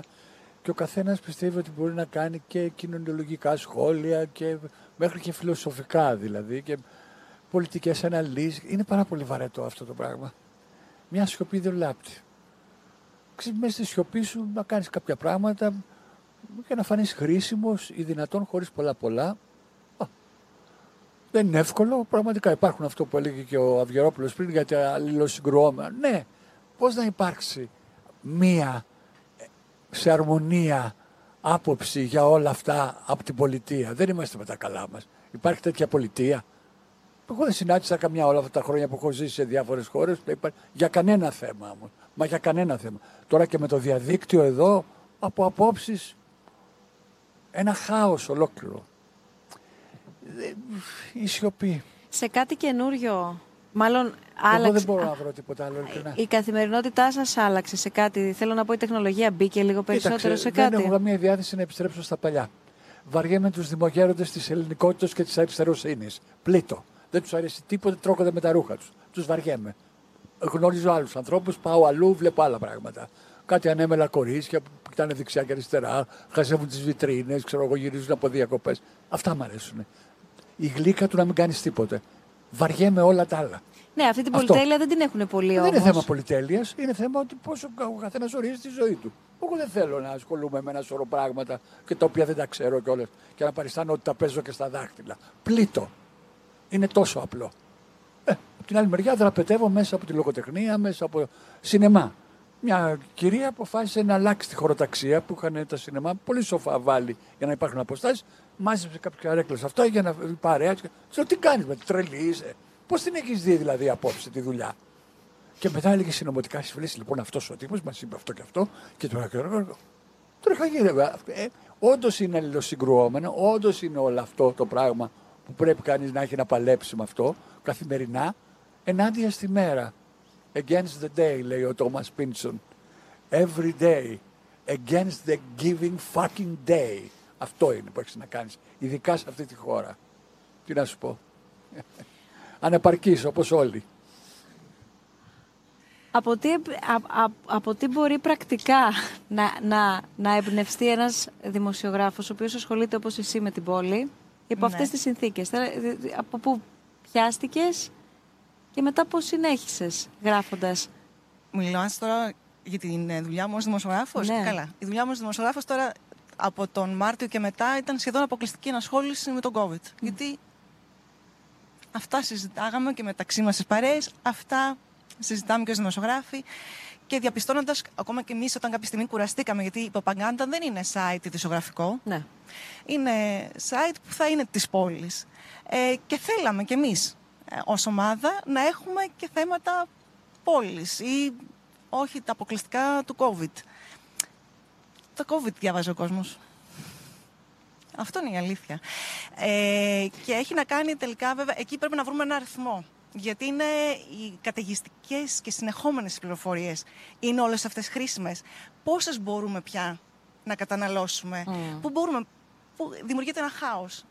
Ε, πόσες μπορούμε να αντέξουμε, πού μπορούμε να διακρίνουμε τι είναι χρήσιμο να διαβάσουμε έτσι ώστε να έχουμε μια γνώση και κάπου να πάμε παραπέρα με αυτό. Εδώ συζητούσαμε με μια φίλη η οποία είναι, μ, εργάζεται στην έρευνα ε, για το COVID, επιστήμονας, και μου λέει ότι από τον Απρίλιο μέχρι τώρα έχουν δημοσιευθεί 60.000 ε, επιστημονικά άρθρα, βαθμός, ε, αριθμός ε, πολλαπλάσιος σε σχέση με άλλες ασθένειες που είναι και πολύ παλαιότερες. Ε, ακόμα και εκεί έχει χαθεί μπάλα. Πού μπαίνει το όριο, δεν ξέρω. Ε, θα συμφωνήσω εκεί με τον κύριο Τζούμα στη σιωπή αλλά και στην παρατήρηση. Νομίζω ότι είναι καιρός και για παρατήρηση και όχι απαραίτητα για συμπεράσματα. Παρατηρούμε ε, και λίγο περισσότερο θα έλεγα να είμαστε λίγο ταπεινοί και στις δηλώσεις αφού τα γεγονότα μας ξεπερνάνε. Είναι κάτι που είναι να εξελίξει. Δεν μπορούμε να μιλάμε με σιγουριά για τίποτα. Και εκεί, αν είμαστε λίγο πιο ταπεινοί με, με τα δεδομένα ότι μιλάμε τώρα ακόμα και για το θέμα των μασκών οι άνθρωποι μετά δεν θα λέγανε Α, άλλα μου έλεγες πριν ένα μήνα. Μιας σχέσης εμπιστοσύνης χτίζεται όταν σου μιλάω λέγοντάς σου Δεν είμαι 100% σίγουρος για αυτό που σου λέω, αλλά με τα, δεδομένα- με τα δεδομένα που έχω τώρα μπορώ να σου δώσω αυτές Είναι τις αυτό συμβουλές. που είχε βάλει η συνάδελφός μας, η Ιωάννη Φλέρη, στο τραπέζι, όταν είχαμε κάνει τους διαλόγους για την ευθύνη των μέσων, που είναι το επόμενο ερώτημα προς εσένα, Γιώργο, και το πόση υπευθυνότητα έχουν δείξει τα μέσα ε, όσο καταπιάνονται με την υπόθεση του κορονοϊού. Και η Ιωάννα είχε πει το εξής, ότι να διατηρείς πάντα την αμφιβολία πάνω στο τραπέζι. Ειδικά για κάτι τόσο άγνωστο, ειδικά για κάτι τόσο επιστημονικά διευκρίνηστο γιατί είναι καινούριο. Η πολιτεία, ένα ερώτημα που μας έχει έρθει από το Facebook, εξήγηλε διώξεις στους συνωμοσιολόγους και τους αρνητές του ιού. Ωστόσο, δεν προχώρησε σε αυτές. Σε περιπτώσεις δημοσίων προσώπων, όπως αρχιερέων, για παράδειγμα, χωράει πολιτική κατά την άποψή σας, ρωτά α, μ, στην πανδημία. Δεν ξέρω ποιος θέλει να, να απαντήσει ή ποια. Είναι αυτό που λέγαμε Α, πριν. συγγνώμη Γιώργο, ναι, ναι, ναι. Όχι, αλίμονο, αλίμονο. Ε, είναι αυτό που λέγαμε πριν, ότι υπάρχουν δύο μέτρα και δύο σταθμά.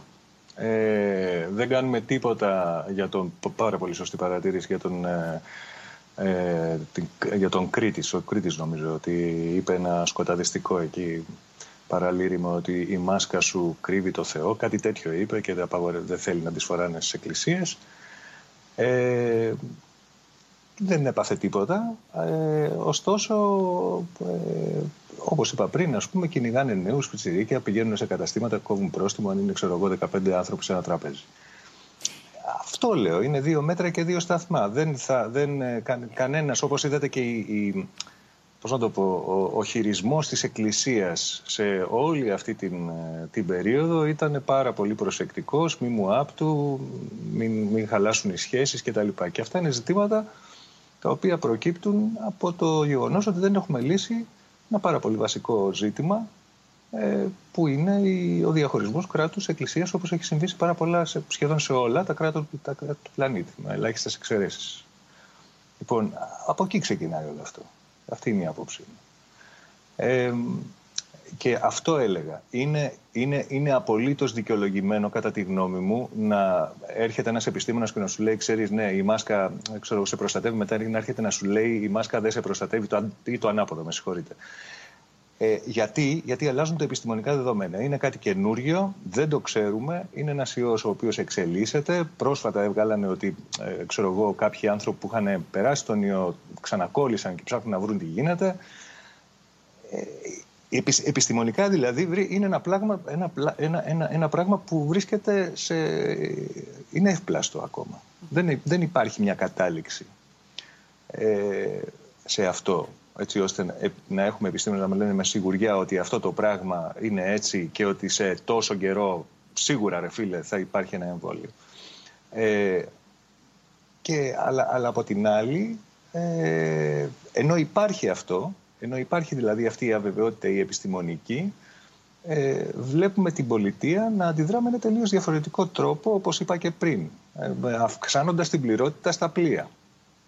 Παραδείγματο χάρη. Το βρήκα τρομερό αυτό, δηλαδή αδιανόητο. Ή, μη, ε, ε, ή, ή αφήνοντας τα ίδια δρομολόγια, αν θέλετε, και στριμώχνεται ο κόσμο στα λεωφορεία. Ενώ α- από τη στιγμή που λένε ρε παιδιά, μην παίρνετε μέσα με, μεταφοράς. Πόσοι άνθρωποι θέλουν να πάρουν μέσα μεταφορά, γιατί πρέπει να στριμώχνονται μέσα σε ένα λεωφορείο. Δεν το καταλαβαίνω αυτό.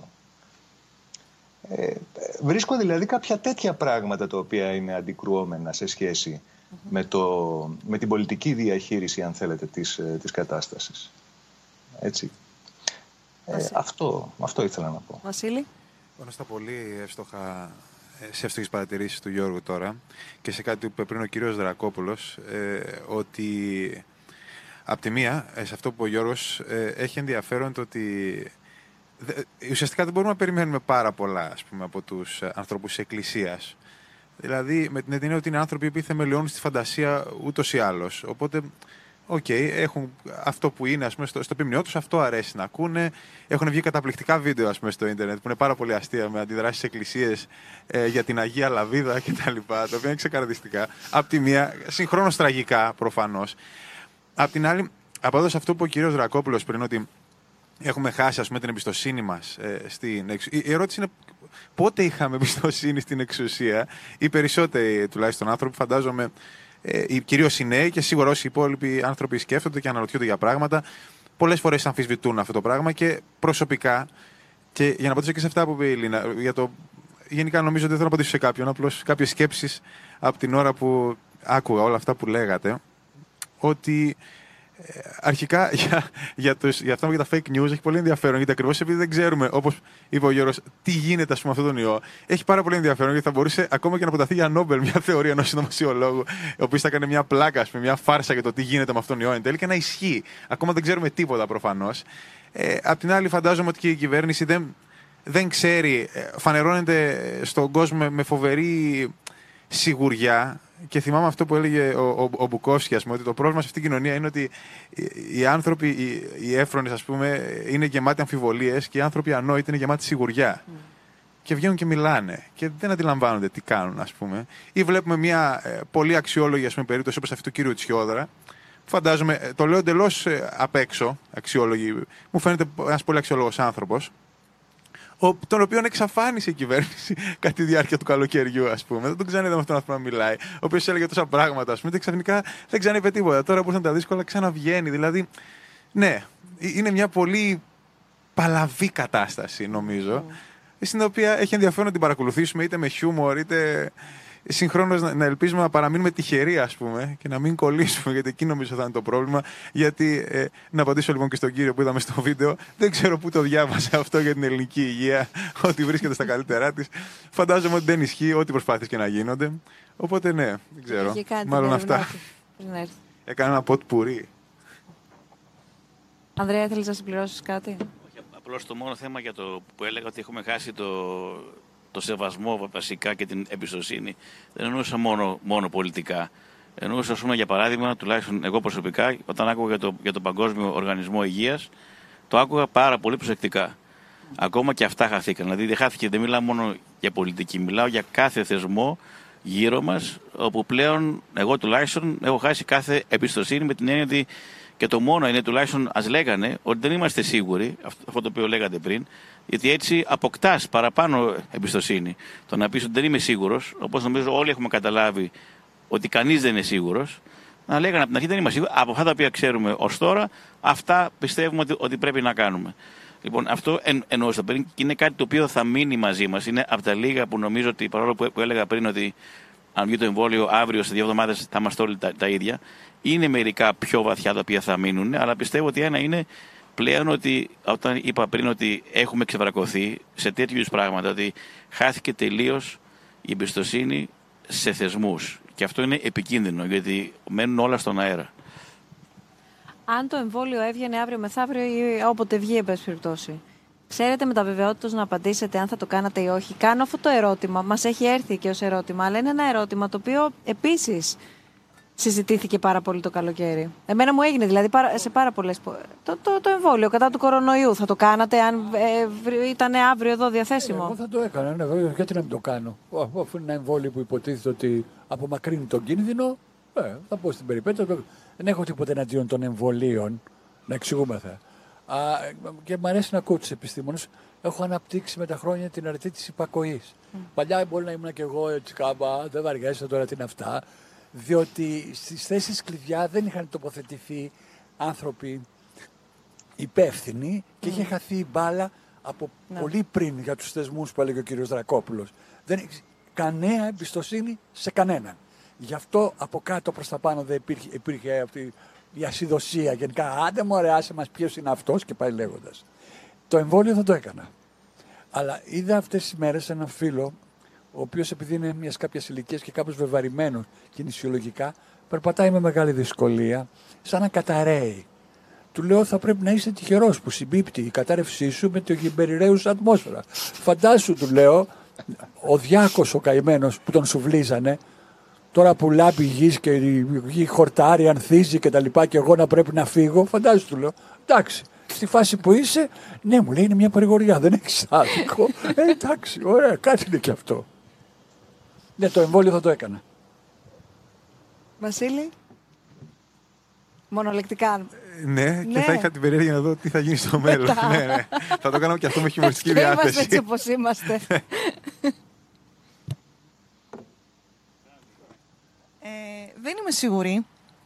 Ε, παρότι και εγώ δεν έχω κάτι εναντίον των εμβολίων γενικά, φοβάμαι, έχω κάποιες σκέψεις στη συγκεκριμένη περίπτωση, γιατί ξέρω ότι ήδη κάποια πρωτόκολλα ε, βάσει βέβαια πάλι μέσα σε ένα πλαίσιο έχουν συντομευθεί για να κερδιθεί χρόνος. Δεν ξέρω σίγουρα. Ναι. Γιώργο; Εγώ έκανα το ρώσικο. Α, το κάνω Γι' αυτό με βλέπετε Θα περιμένουμε σε λίγες μέρες. Θα περιμένουμε λίγο ακόμα. για να δούμε. Όχι τώρα χωρίς πλάκα, ναι, εντάξει, φυσικά θα το έκανα. Υπάρχουν ναι, θα, τρία. το έκανα. θα το έκανα, αν και, νομίζω, αν και νομίζω ότι θα χρειαστεί χρόνος, γιατί εξ όσων γνωρίζω, γιατρός δεν είμαι, λοιμοξιολόγος δεν είμαι, ειδικός δεν είμαι, όπως ε, γνωρίζετε. ε, φαντάζομαι πως ε, θα ε, χρειαστεί πάρα πολύ μεγάλη δοκιμή σε, σε ανθρώπους και αυτό παίρνει καιρό. Έτσι ξέρω. Ε, τώρα ξέρω εγώ.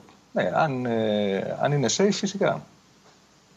Επειδή ακούστηκαν ε, αρκετά, το είπα και νωρίτερα, ε, για τις ευθύνες, εν πάση περιπτώσει, του, του κράτους, της πολιτείας, των θεσμών, του τι κάνουμε εμείς συλλογικά ή ατομικά. Θέλω λίγο ένα, ένα, ένα σχόλιο ε, από όποιον θέλει να τοποθετηθεί αναφορικά με την ευθύνη του ιδιωτικού τομέα στο, στον τομέα που και ο ιδιωτικός τομέας είναι ένας συνομιλητής, είναι παρόν στην παρούσα κατάσταση.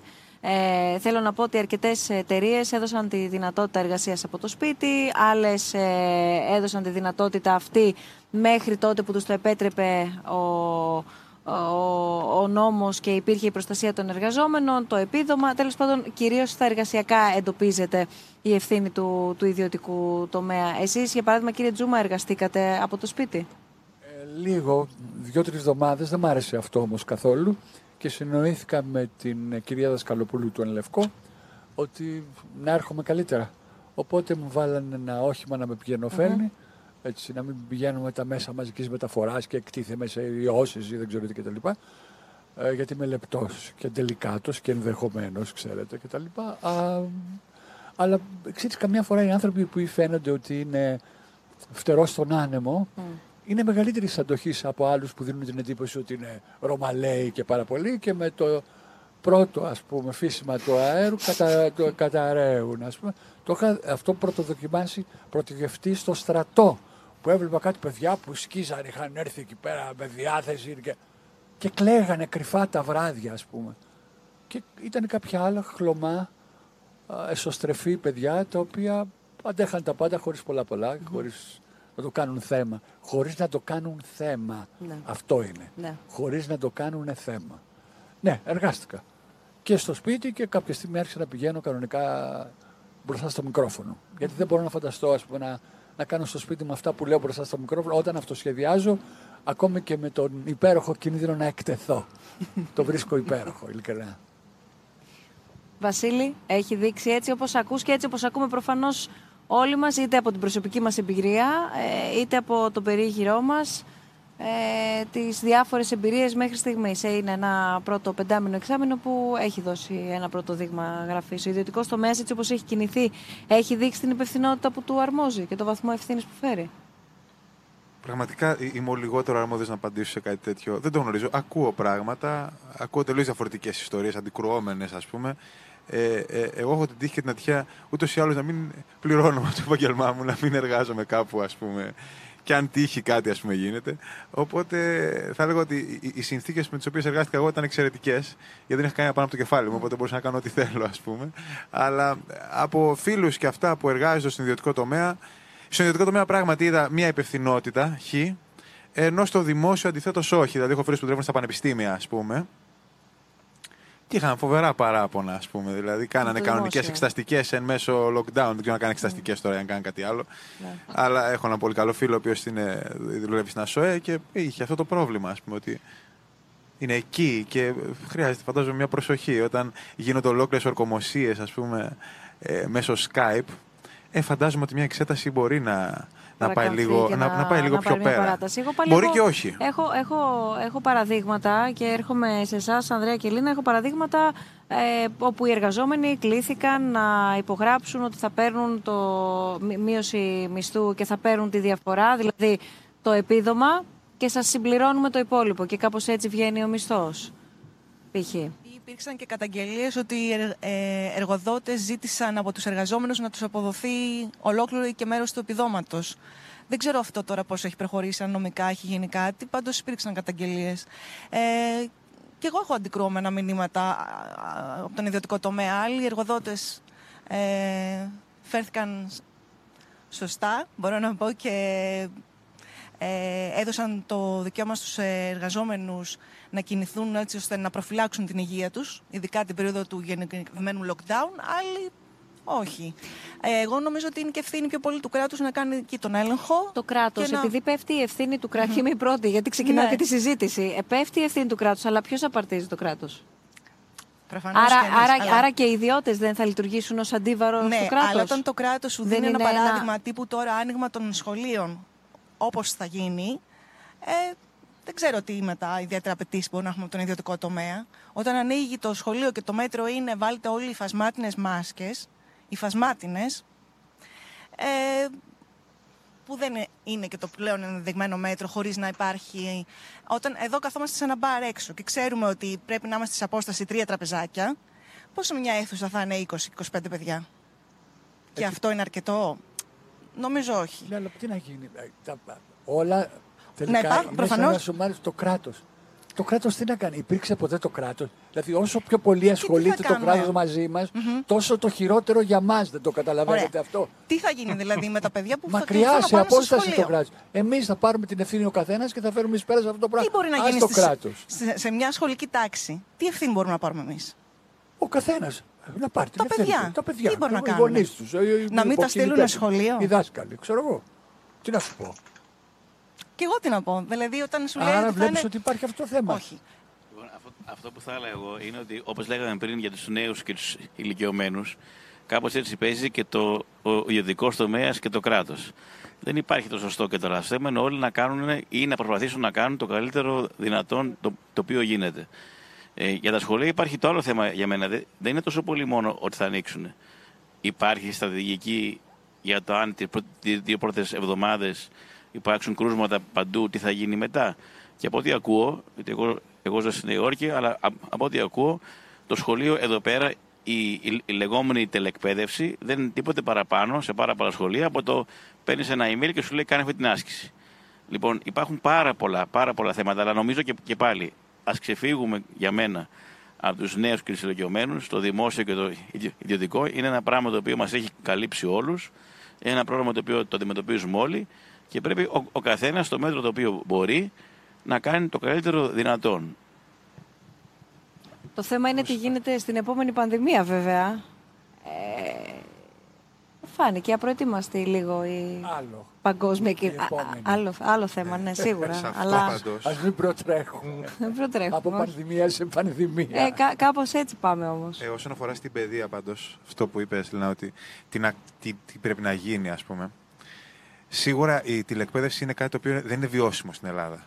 Δηλαδή καθόλου. Ε, και ξέρεις, μπορεί άλλοι να ζούμε λίγο στον κόσμο μας, αλλά αν συζητήσεις, ας πούμε, Συμφωνώ. βλέπεις πράγματα. 100%. Είχα φέρει πριν, ναι, ας πούμε, στο νησί μου, η, η γειτόνισά μου, η οποία είναι μια νέα γυναίκα η οποία δουλεύει ως καθαρίστρια και έχει τρία παιδιά. Και σου λέει, ρε φίλε, έχουμε έναν υπολογιστή. Τρία παιδιά σε διαφορετικές ηλικίες. Δεν γίνεται. Είναι κάτι το οποίο δεν γίνεται. Ας πούμε. Προφανώς και θα γινόταν αν μπορούσε το κράτος αντίστοιχα να παρέχει και 5.000 σε κάθε περιοχή, ας πούμε, να δίνει και μερικές χιλιάδες iPad για να γίνεται αυτό το πράγμα. Που και πάλι ξέρεις, τε- δεν είμαστε έτοιμοι για κάτι τέτοιο. Και θα έλεγα ότι ευτυχώς κιόλας που δεν είμαστε έτοιμοι για κάτι τέτοιο, γιατί ακούγεται πολύ δυστοπικό. Συμφωνώ. Απ' Ε, την άλλη, τα- θα συμφωνήσω με τον κύριο Τζόμα σε αυτό το κομμάτι ότι Ναι. ατομική ευθύνη και υπάρχει ο γονέας, δεν είναι το παιδί. Δηλαδή, αν ο γονέας δεν. Ε, Είναι σαν να λέμε ότι αρκεστήκαμε ας πούμε, στην παιδεία που πήραμε από τα σχολεία για να γίνουμε άνθρωποι. Αυτό είναι αδιανόητο, δεν το έχει κάνει κανένας. Δηλαδή, Συμφωνώ, σε αυτά αλλά- πάντα θέλω να πω. Ναι, όχι, με συγχωρείς, δεν, δεν πάω εναντίον στο που λες. Παίρνω μια αφορμή, ας πούμε, για να πω κάτι. Αλλήμωνο, ε, τα- τα σχολεία πρέπει να ανοίξουν, πρέπει να ανοίξουν με καλές συνθήκες. Αυτό δηλαδή ο συνοστισμός που υποτίθεται ότι είναι το νούμερο ένα και συζητάμε συνεχώς για, κοινωνικ- για social distancing, δεν θα ισχύει στις τάξεις. Ναι. Εκ των πραγμάτων. Να το ξέρουμε. Τουλάχιστον να ξέρουμε την ευθύνη αυτού του πράγματος. Απ' την άλλη, βλέπεις Και ο ότι. γονέας τι θα κάνει, δεν θα στείλει το παιδί του στο σχολείο; Δεν γίνεται να μην το Ναι. στείλει. Ναι. Είναι πολύ σύνθετο. Τι θα μπορούσε να γίνει, υπήρχε χρονικό περιθώριο νομίζω να δούμε εάν. ίσ- Γιατί έχει ξεκινήσει αυτό από το Μάρτιο. Ναι. Μπορεί να μην ξέραμε πού θα τραβήξει, αλλά θα έπρεπε να έχει γίνει μια συζήτηση. Υπάρχουν δυνατότητες για παραπάνω αίθουσες; Δεν Φαντάζομαι ξέρω. ότι Δεν έχω υπάρχουν, την ε. απάντηση. Δεν έχει την απάντηση πάντως ούτε το Υπουργείο. Αυτό λέω. Ας, ας δοθούν απαντήσεις τουλάχιστον, ας δοθούν δεδομένα. Δεν γίνεται γιατί αυτό, αυτό και αυτό και αυτό. Ουσιαστικά δεν έχει απαντηθεί. Όπως και δεν έχει απαντηθεί τι θα γίνει, ε, δεν ξέρουμε για πόσο θα κλείνει μια τάξη, θα κλείνει λέει μόνο η τάξη. Κρούσματα πιθανόν να παρουσιάζονται. Ανά πέντε μέρες. Για πόσο θα μείνει κλειστό. Με την, τηλε, με την τηλεκπαίδευση προφανώς δεν λειτουργήσε και έχει αφαιθεί και τελείως στην τύχη της. Δεν έχουν γίνει ούτε εκεί έστω κάποιες προσπάθειες, εάν χρειαστεί πάλι να μπει σε λειτουργία, να μπει σε ίσως πιο σωστή βάση. Δηλαδή, μαζί σας. Προφανώς τα σχολεία πρέπει να είναι ανοιχτά. Η τάξη πρέπει να λειτουργεί. Αλλά μην λέμε ότι αρκεί μια μάσκα. Αυτό. Απλά να πω ότι μιλάμε όλοι για τα παιδιά, τους γονείς, τα σχολεία. Και δεν μιλάμε για έναν άλλο τομέα, τους, τους δασκάλους και τους καθηγητές. Διότι δεν ακούμε πολλά το τι πραγματικά πιστεύουν και βέβαια είναι δύσκολο και για αυτούς. Ε, διότι είναι και τελείως διαφορετικός ο τρόπος εκπαίδευσης μέσω τελεκπαίδευσης από ό,τι είναι στη τάξη. Αλλά είναι κάτι που εμένα μου κάνει και εντύπωση γιατί πιστεύω ότι παίζουν ένα τρομερά πρωταρχικό ρόλο στο πώς δηλαδή δεν ακούς ποια είναι η θέση των δασκάλων, άλλο από το, άλλο το, από το πολύ φοβούνται επειδή τα παιδιά μπορεί να κολλήσουν. Αλλά, αλλά μιλάμε για πολύ ε, και, πιο βαθύ πράγματα, τα οποία δεν τα ακούμε και νομίζω ότι θα έπρεπε να ακούσουμε και από τους δασκάλους ποια είναι και η θέση τους, τόσο ανθρώπινη όσο και εκ, εκπαιδευτική. Από την άλλη, οι δάσκαλοι είναι. Τώρα, α είδα ότι προσέλαβαν πόσες χιλιάδες εκπαιδευτικοί. Ισχύει αυτό; Νομίζω ότι ισχύει, δεν είναι ραδιοαρβίλα. Ότι προσελήφθησαν πάρα πολλοί εκπαιδευτικοί και όλα αυτά.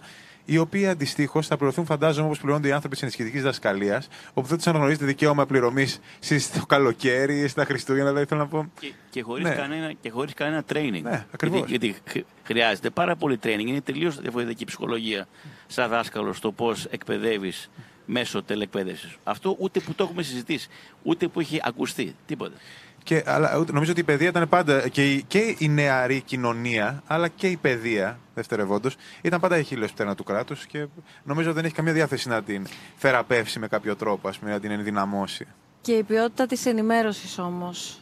Ε, δεν ξέρω εάν, ε, Γιώργο, θα ήθελες να, να τοποθετηθείς γύρω από την ποιότητα της ενημέρωσης. Τι εννοώ, γύρω από τον από τη φύση της πληροφορίας την οποία παίρνουμε, από την πλειοψηφία, αν όχι από όλα τα μέσα ενημέρωσης, και προφανώς όχι μόνο εδώ στην Ελλάδα, και ευρωπαϊκά και στην Αμερική σε ένα διαφορετικό μοτίβο μένα, αλλά με πολύ πολύ πολύ κοινά βασικά χαρακτηριστικά. Ότι δηλαδή υπάρχει μια συζήτηση γύρω από τους αριθμούς, γύρω από το πώς είναι οι αριθμοί των κρουσμάτων, πώς είναι οι αριθμοί των τεστ που έγιναν. Άντε να βρεθεί ειδικά τώρα τους καλοκαιρινούς μήνες, μιας και μιλάγαμε για τον τουρισμό και το βιντεάκι το οποίο θα έρθει από το χ που θα δείχνει από το κινητό κάποιου τι έγινε και θα είναι και το πρωτότυπο ότι έχουμε αυτό το βίντεο και έχουμε αυτή τη διαφορετική εικόνα να παίξουμε. Κάτι άλλο ε, νομίζω υπάρχει. Πως, ε, νομίζω πως υπάρχει... Ε, καταρχήν οι γενικεύσεις είναι καλό να αποφεύγονται. Δεν είναι όλα... Η ενημέρωση που λαμβάνουμε δεν είναι, ε, πώς να το πω, από όλα τα μέσα άθλια, αλλά ε, αρκεί να ξέρεις πού να κοιτάξεις ε, και τι να φιλτράρεις. Ε, μιλάω για την παγκόσμια σκηνή, έτσι δεν μιλάω μόνο για την Ελλάδα.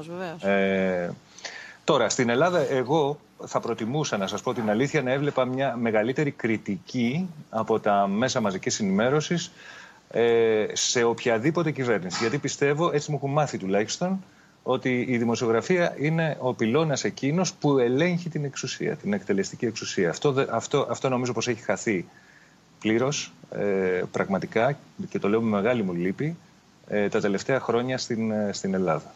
Πραγματικά. Ε, νομίζω ότι είναι, είναι, είναι ένα πολύ βαθύ ζήτημα το οποίο δεν εξαντλείται μόνο στην υπόθεση του κορονοϊού και της ε, πρόσφατης πανδημίας αλλά και της πανδημίας που, που, βιώνουμε αλλά και σε πάρα πολλά άλλα ζητήματα. Στον, ε, στο πώς δηλαδή κάθε κυβέρνηση προσπαθεί να αποδιαιτήσει τα μέσα, να κάνει την ε, δημόσια τηλεόραση τσιφλίκη της κτλ. κτλ. Το έχουμε δει να συμβαίνει χρόνια, δεν θα επεκταθώ. Ε, αλλά νομίζω πως ε, εάν... Ε, ε, εγώ έχω λιώσει το διάβασμα. Ε, δεν σας κρύβω. Διαβάζω καθημερινά πάρα πολλά άρθρα και σημειώνω.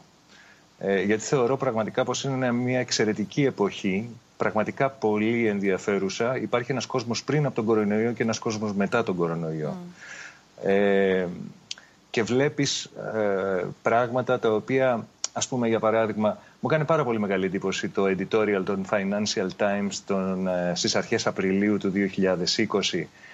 Γνωρίζετε ότι η Financial Times δεν είναι τυχαίο, ε, ε, ένα, μια τυχαία εφημερίδα. Είναι με ένα έντυπο το οποίο διαβάζουν οι, οι πλουσιότεροι του πλανήτη. Έχει μέσα ένα ένθετο πώς να τα ξοδέψεις, how to spend it και διάφορα τέτοια πράγματα. Όπου έγραφε εκεί λοιπόν ότι ε, αυτό που έλεγα πριν, ότι έχει, έχει, έχουν φανεί αδυναμίες του συστήματος και ότι πλέον το κράτος θα πρέπει να βλέπει τις δημόσιες υπηρεσίες του, όπως για παράδειγμα τα, τα δημόσια νοσοκομεία του, ε, ως επενδύσεις και όχι ως βάρη και χασούρα.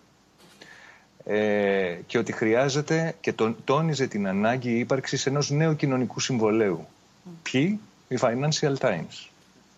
Ε, είναι εντυπωσιακό το γεγονός ότι πολύ μεγάλα τέτοιου είδους μέσα καταδεικνύουν το γεγονός ότι οι θειασότες της ελεύθερης αγοράς, του ελάχιστου κράτους, των ιδιωτικοποιήσεων και εγώ δεν ξέρω τι άλλο, ήταν οι πρώτοι που προσέτρεξαν στο κράτος για βοήθεια.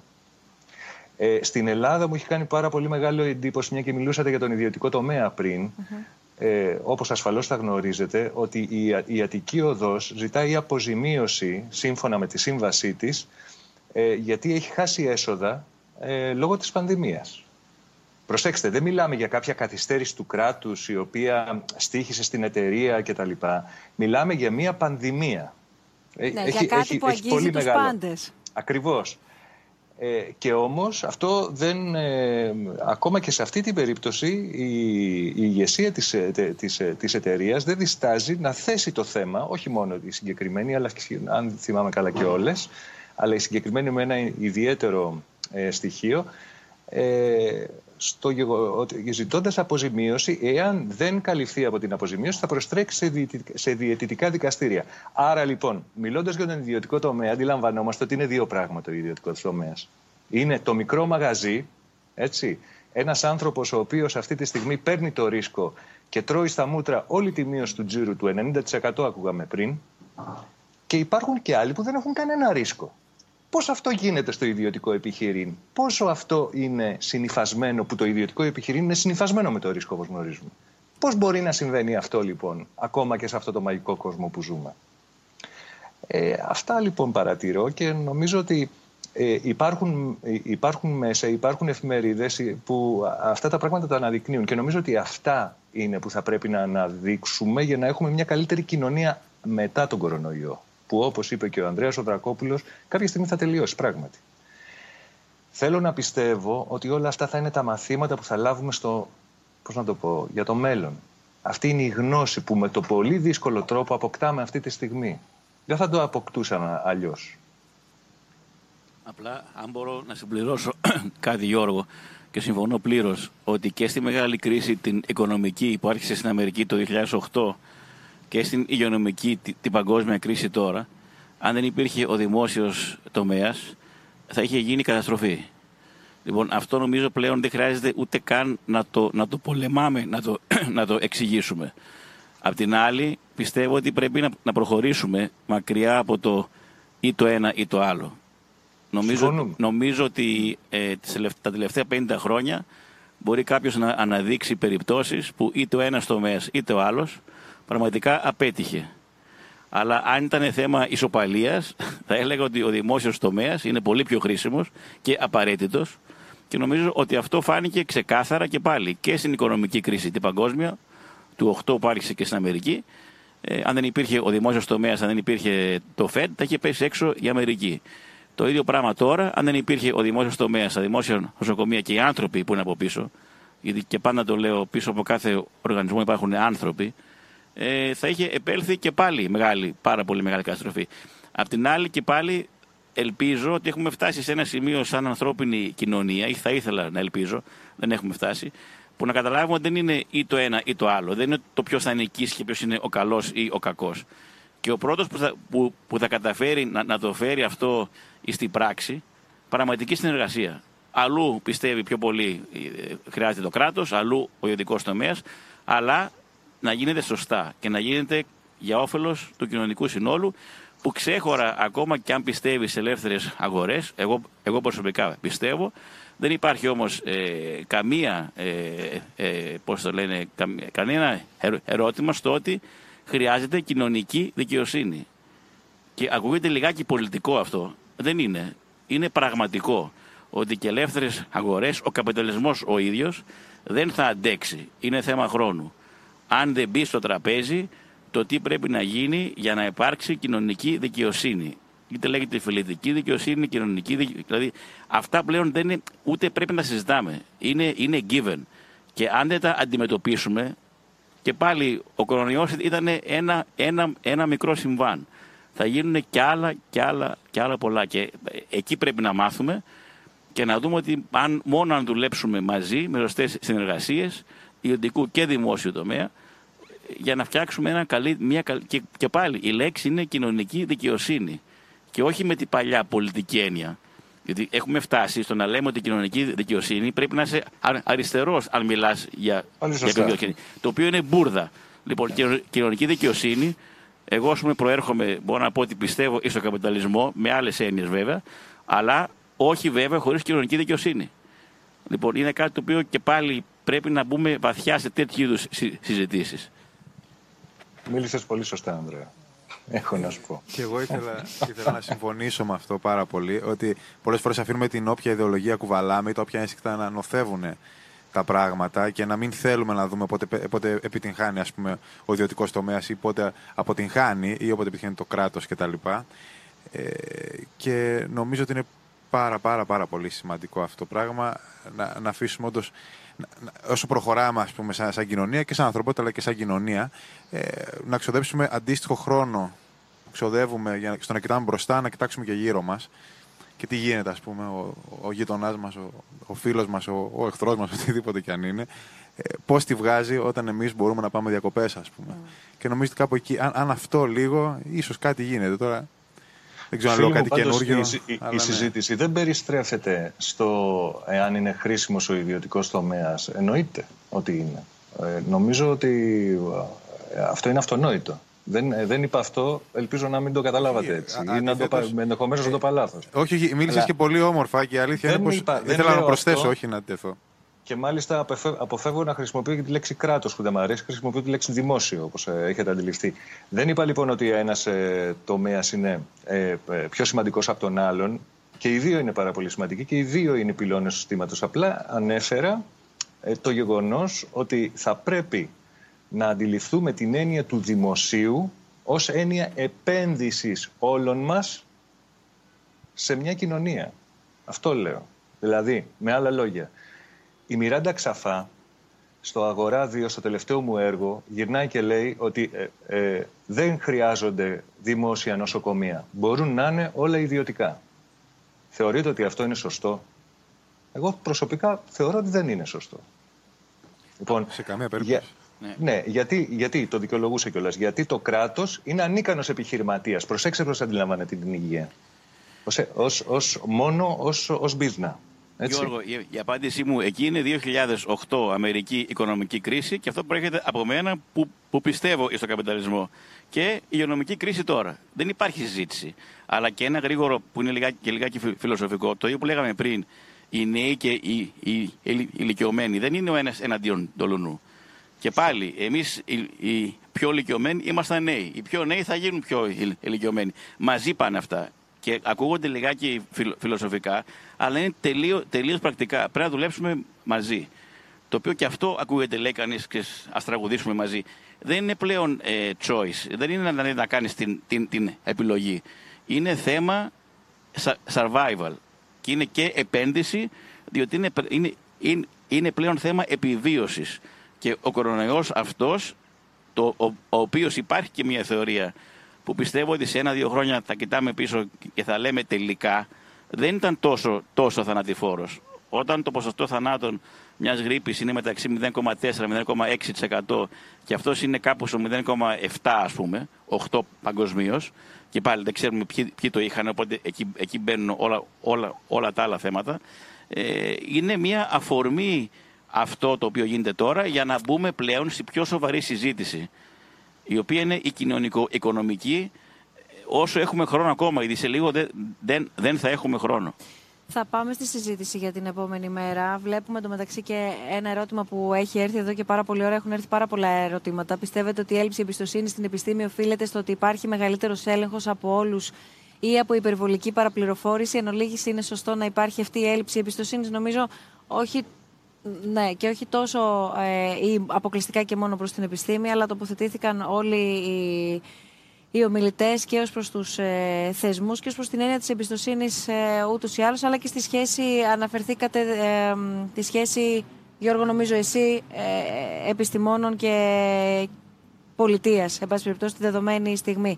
Θέλω να δούμε τι πιστεύει ο κόσμος ή τι, ε, για ποιο ανισχύει περισσότερο λόγο ο κόσμος την επόμενη μέρα εξαιτίας της πανδημίας. Έχει έρθει ένα ερώτημα, επειδή θα υποβάλουμε όλα τα ερωτήματα, δεν ε, κόβουμε κανένα που λέμε.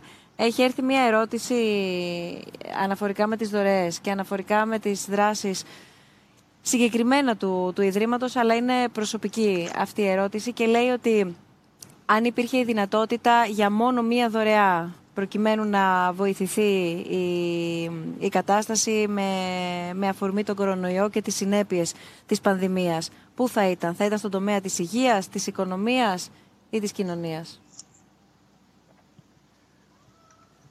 Πολύ δύσκολη απάντηση και γι' αυτό και εμείς που κάναμε σαν Ίδρυμα ε, τα 100 εκατομμύρια που κάναμε το φαντ αυτό για το, για το COVID που ήταν, που ήταν και ε, είναι παγκόσμια, ε, παγκοσμίως, είπαμε από την αρχή ότι θα είναι και στα δύο.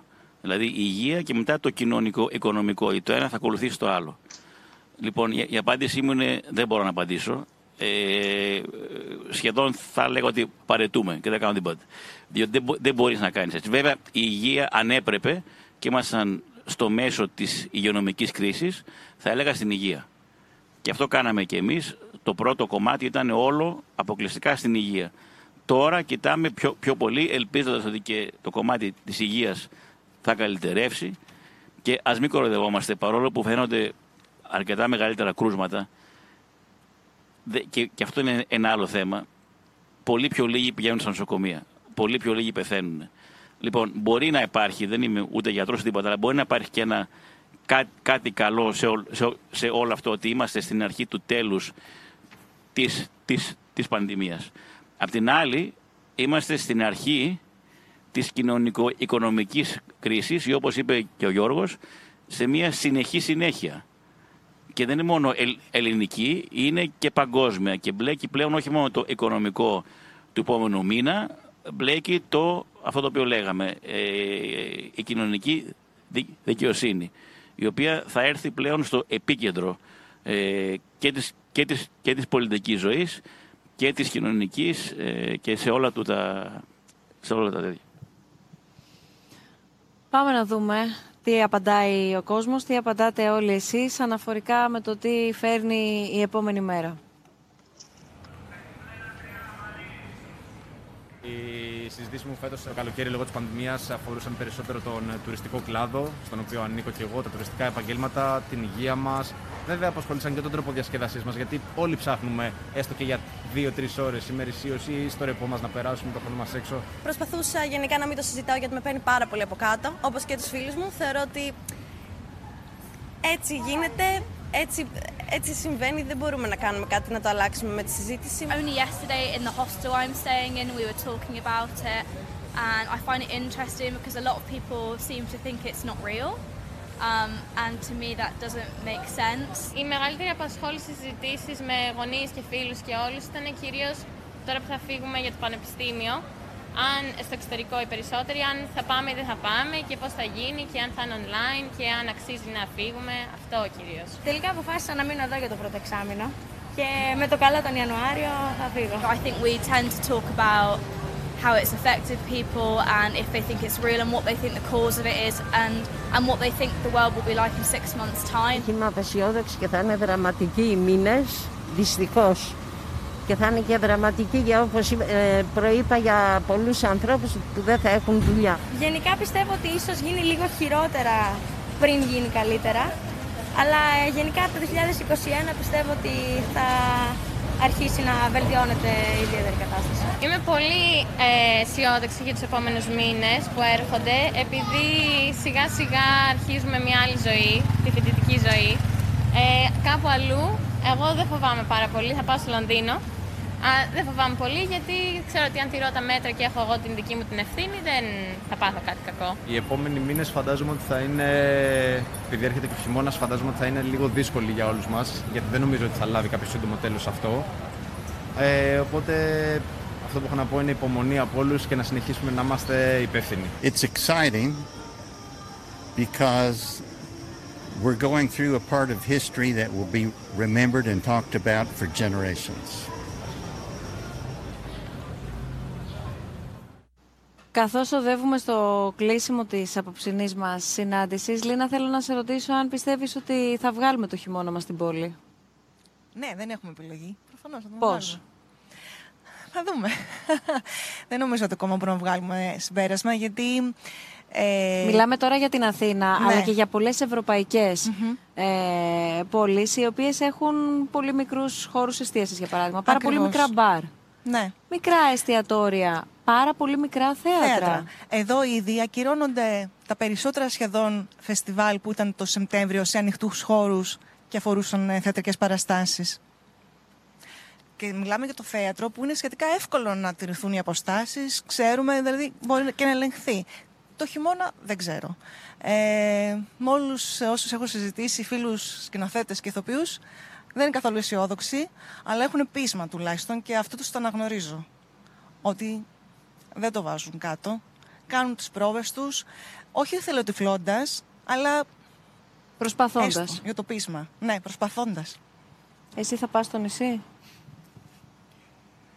Κοίτα, ε, ως, ως σκηνοθέτης κι εγώ μπορώ να πω ότι έφερα τα πάνω κάτω αυτή η ιστορία. Δηλαδή, εγώ θεωρητικά τώρα θα πήγαινα για γύρισμα της πρώτης μεγάλου μήκους ταινίας. Πρέπει να τη βάλω στο σιρτάρι, να περιμένω ξέρεις, ένα χρόνο, ενάμιση, όσο είναι. Ε, και φαντάζομαι ότι πάρα πολλοί συνάδελφοι, και όχι μόνο από το χώρο της σκηνοθεσία, από όλο το χώρο της τέχνης, ε, είναι σε μια πολύ κακή κατάσταση πέτυχα με τις προάλλες στο, στο νησί μου ένα, ένα φίλο, ο οποίος δουλεύει σερβιτόρος σε ένα μαγάζι. Και του λέω πώς είσαι, και αρχίζει και μου λέει τα, τα χίλια της μοίρας του, ας πούμε. Και μου, του λέω, μου λέει εσύ, του κάνω εντάξει, μια χαρά.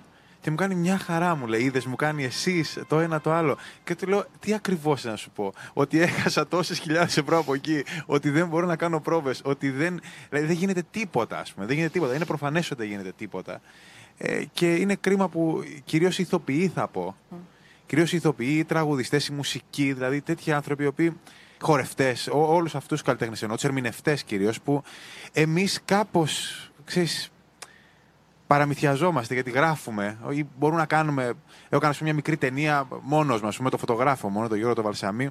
Κάτι γίνεται και κάπως έτσι αναθαρούμε ότι παράγουμε. Αλλά ένας άνθρωπος που είναι να ερμηνεύσει, ας πούμε, ή να κάνει κάτι άλλο, αυτός ο άνθρωπος δεν ξέρω πώς το υποφέρει όλο αυτό το πράγμα και χωρίς καμία πρόνοια, δηλαδή κανείς δεν έχει φροντίσει γι' αυτόν, είναι ο φτωχός συγγενής ξεκάθαρα. Είναι πολύ κρίμα αυτό, γιατί υπάρχει αυτή ξέρεις, η παράξενη αντίληψη ότι ανήκουμε σε μια ελίτ, μάλλον, ή δεν ξέρω, ότι κάνουμε χόμπι. Ε, το οποίο είναι αστείο, ε, αλλά θέλω να πω, σίγουρα θα το ξεπεράσουμε, τα πάντα θα ξεπεράσουμε. Τα πάντα είναι πηγή έμπνευσης ή μπορούν να λειτουργήσουν σαν πηγή έμπνευσης. Και σίγουρα οι περιορισμοί δεν σημαίνουν απαραίτητα και στέρηση της ελευθερίας στην τέχνη. Μπορούμε να βρούμε κάτι καινούριο. Μέχρι τότε όμως, φαντάζομαι ότι οι περισσότεροι άνθρωποι περνάνε πολύ δύσκολα και αυτός είναι ένας πολύ δύσκολος χειμώνας, πιο δύσκολος από τον προηγούμενο σίγουρα. Ε, αν τώρα θα πάω κεφαλονιά, θα πω μακάρι. μακάρι τουλάχιστον, α- αν είναι να μην μπορώ να πάω κάπου, να είμαι στη θάλασσα. Δηλαδή είναι, είναι το μόνο που δεν μπορεί να στερηθεί τουλάχιστον ο άνθρωπος. Κύριε Τζούμα, Αθήνα. Τους ρώτησαν αν θέλουν να γίνουν βασιλιάδες ή αγγελιαφόροι των βασιλιάδων. Σαν παιδιά προτίμησαν το δεύτερο. Έτσι υπάρχουν μόνο αγγελιαφόροι οι οποίοι τρέχουν ένα γύρο φωνάζοντας ο ένας τον άλλον ασυνάρτητα συνθήματα. Θα ήθελαν να δώσουν ένα τέλος σε αυτή την άθλια ζωή, αλλά δεν μπορούν να πατήσουν τον όρκο τους. Φραντς Κάφκα.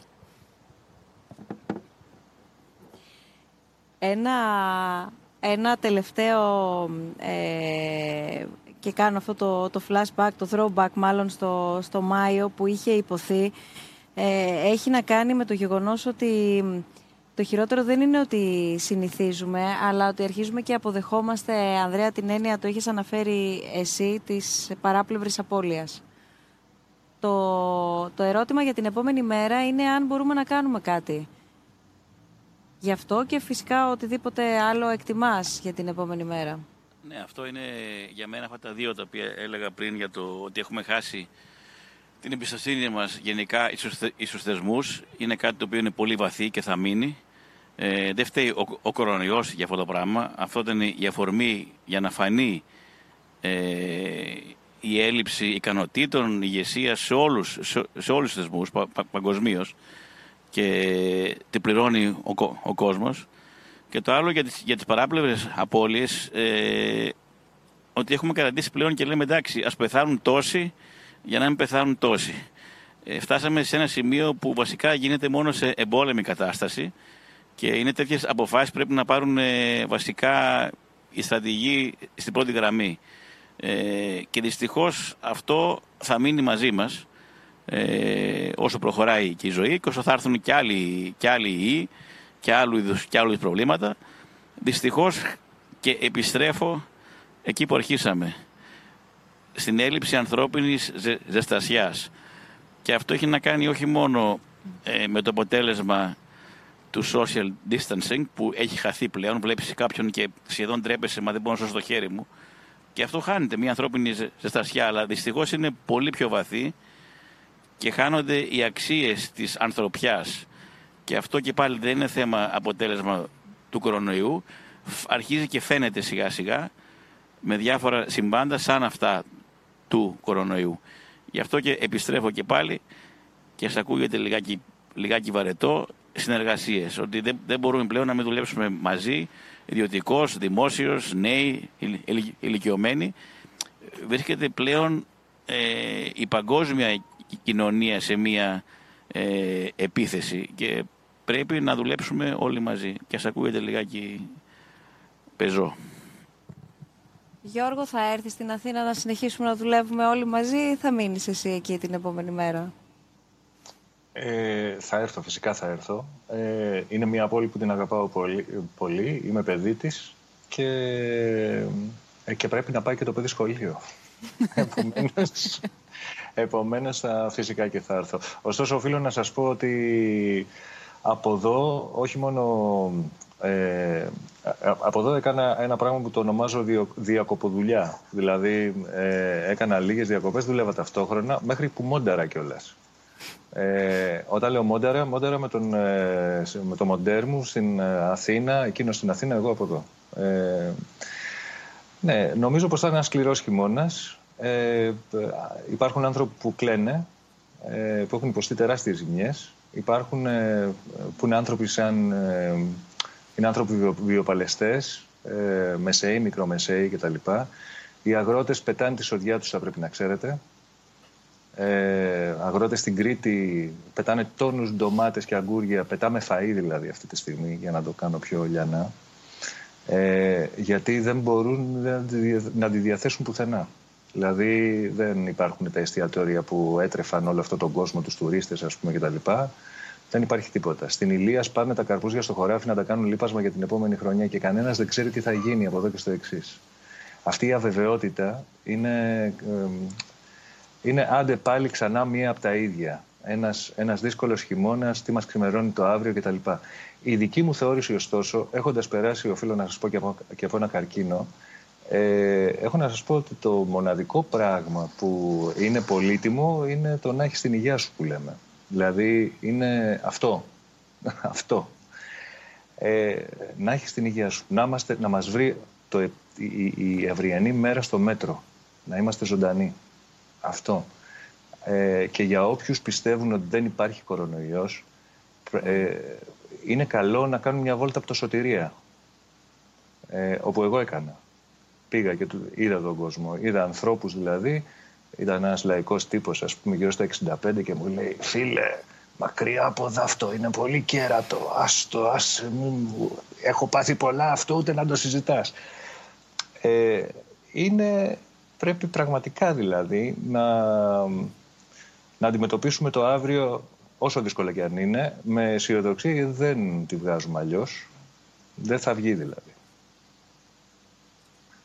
Σας ευχαριστώ πάρα πολύ όλους για τη σημερινή συζήτηση σε αυτήν την ε, κουβέντα μας, σε αυτή την ε, αθηναϊκή ταράτσα, όπως νομίζω ότι παράλληλα με εμάς αυτή τη στιγμή γίνονται και άλλες συζητήσεις σε πάρα πολλά μπαλκόνια, σε πάρα πολλές έτσι, αυλές σπιτιών ή εξοχικών. Ξαναέζησαν όσοι έχουν εξοχικά, τα εξοχικά ξαναέζησαν στιγμές έτσι ζωντανές, τα τίμησαν όσοι είχαν τη δυνατότητα να τα επισκεφθούν.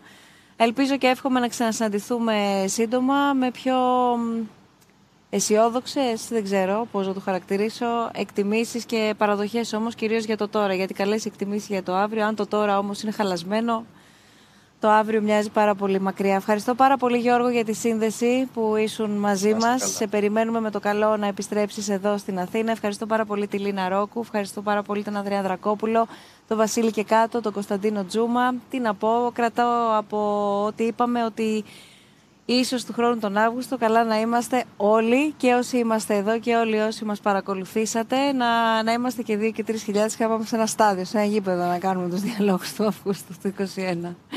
Σας ευχαριστώ πάρα πολύ. Ραντεβού των επόμενων διαλόγων όπως κάθε μήνα, τέλος του μήνα, οπότε ραντεβού τέλος Σεπτέμβρη. Καλή συνέχεια. Γεια σας.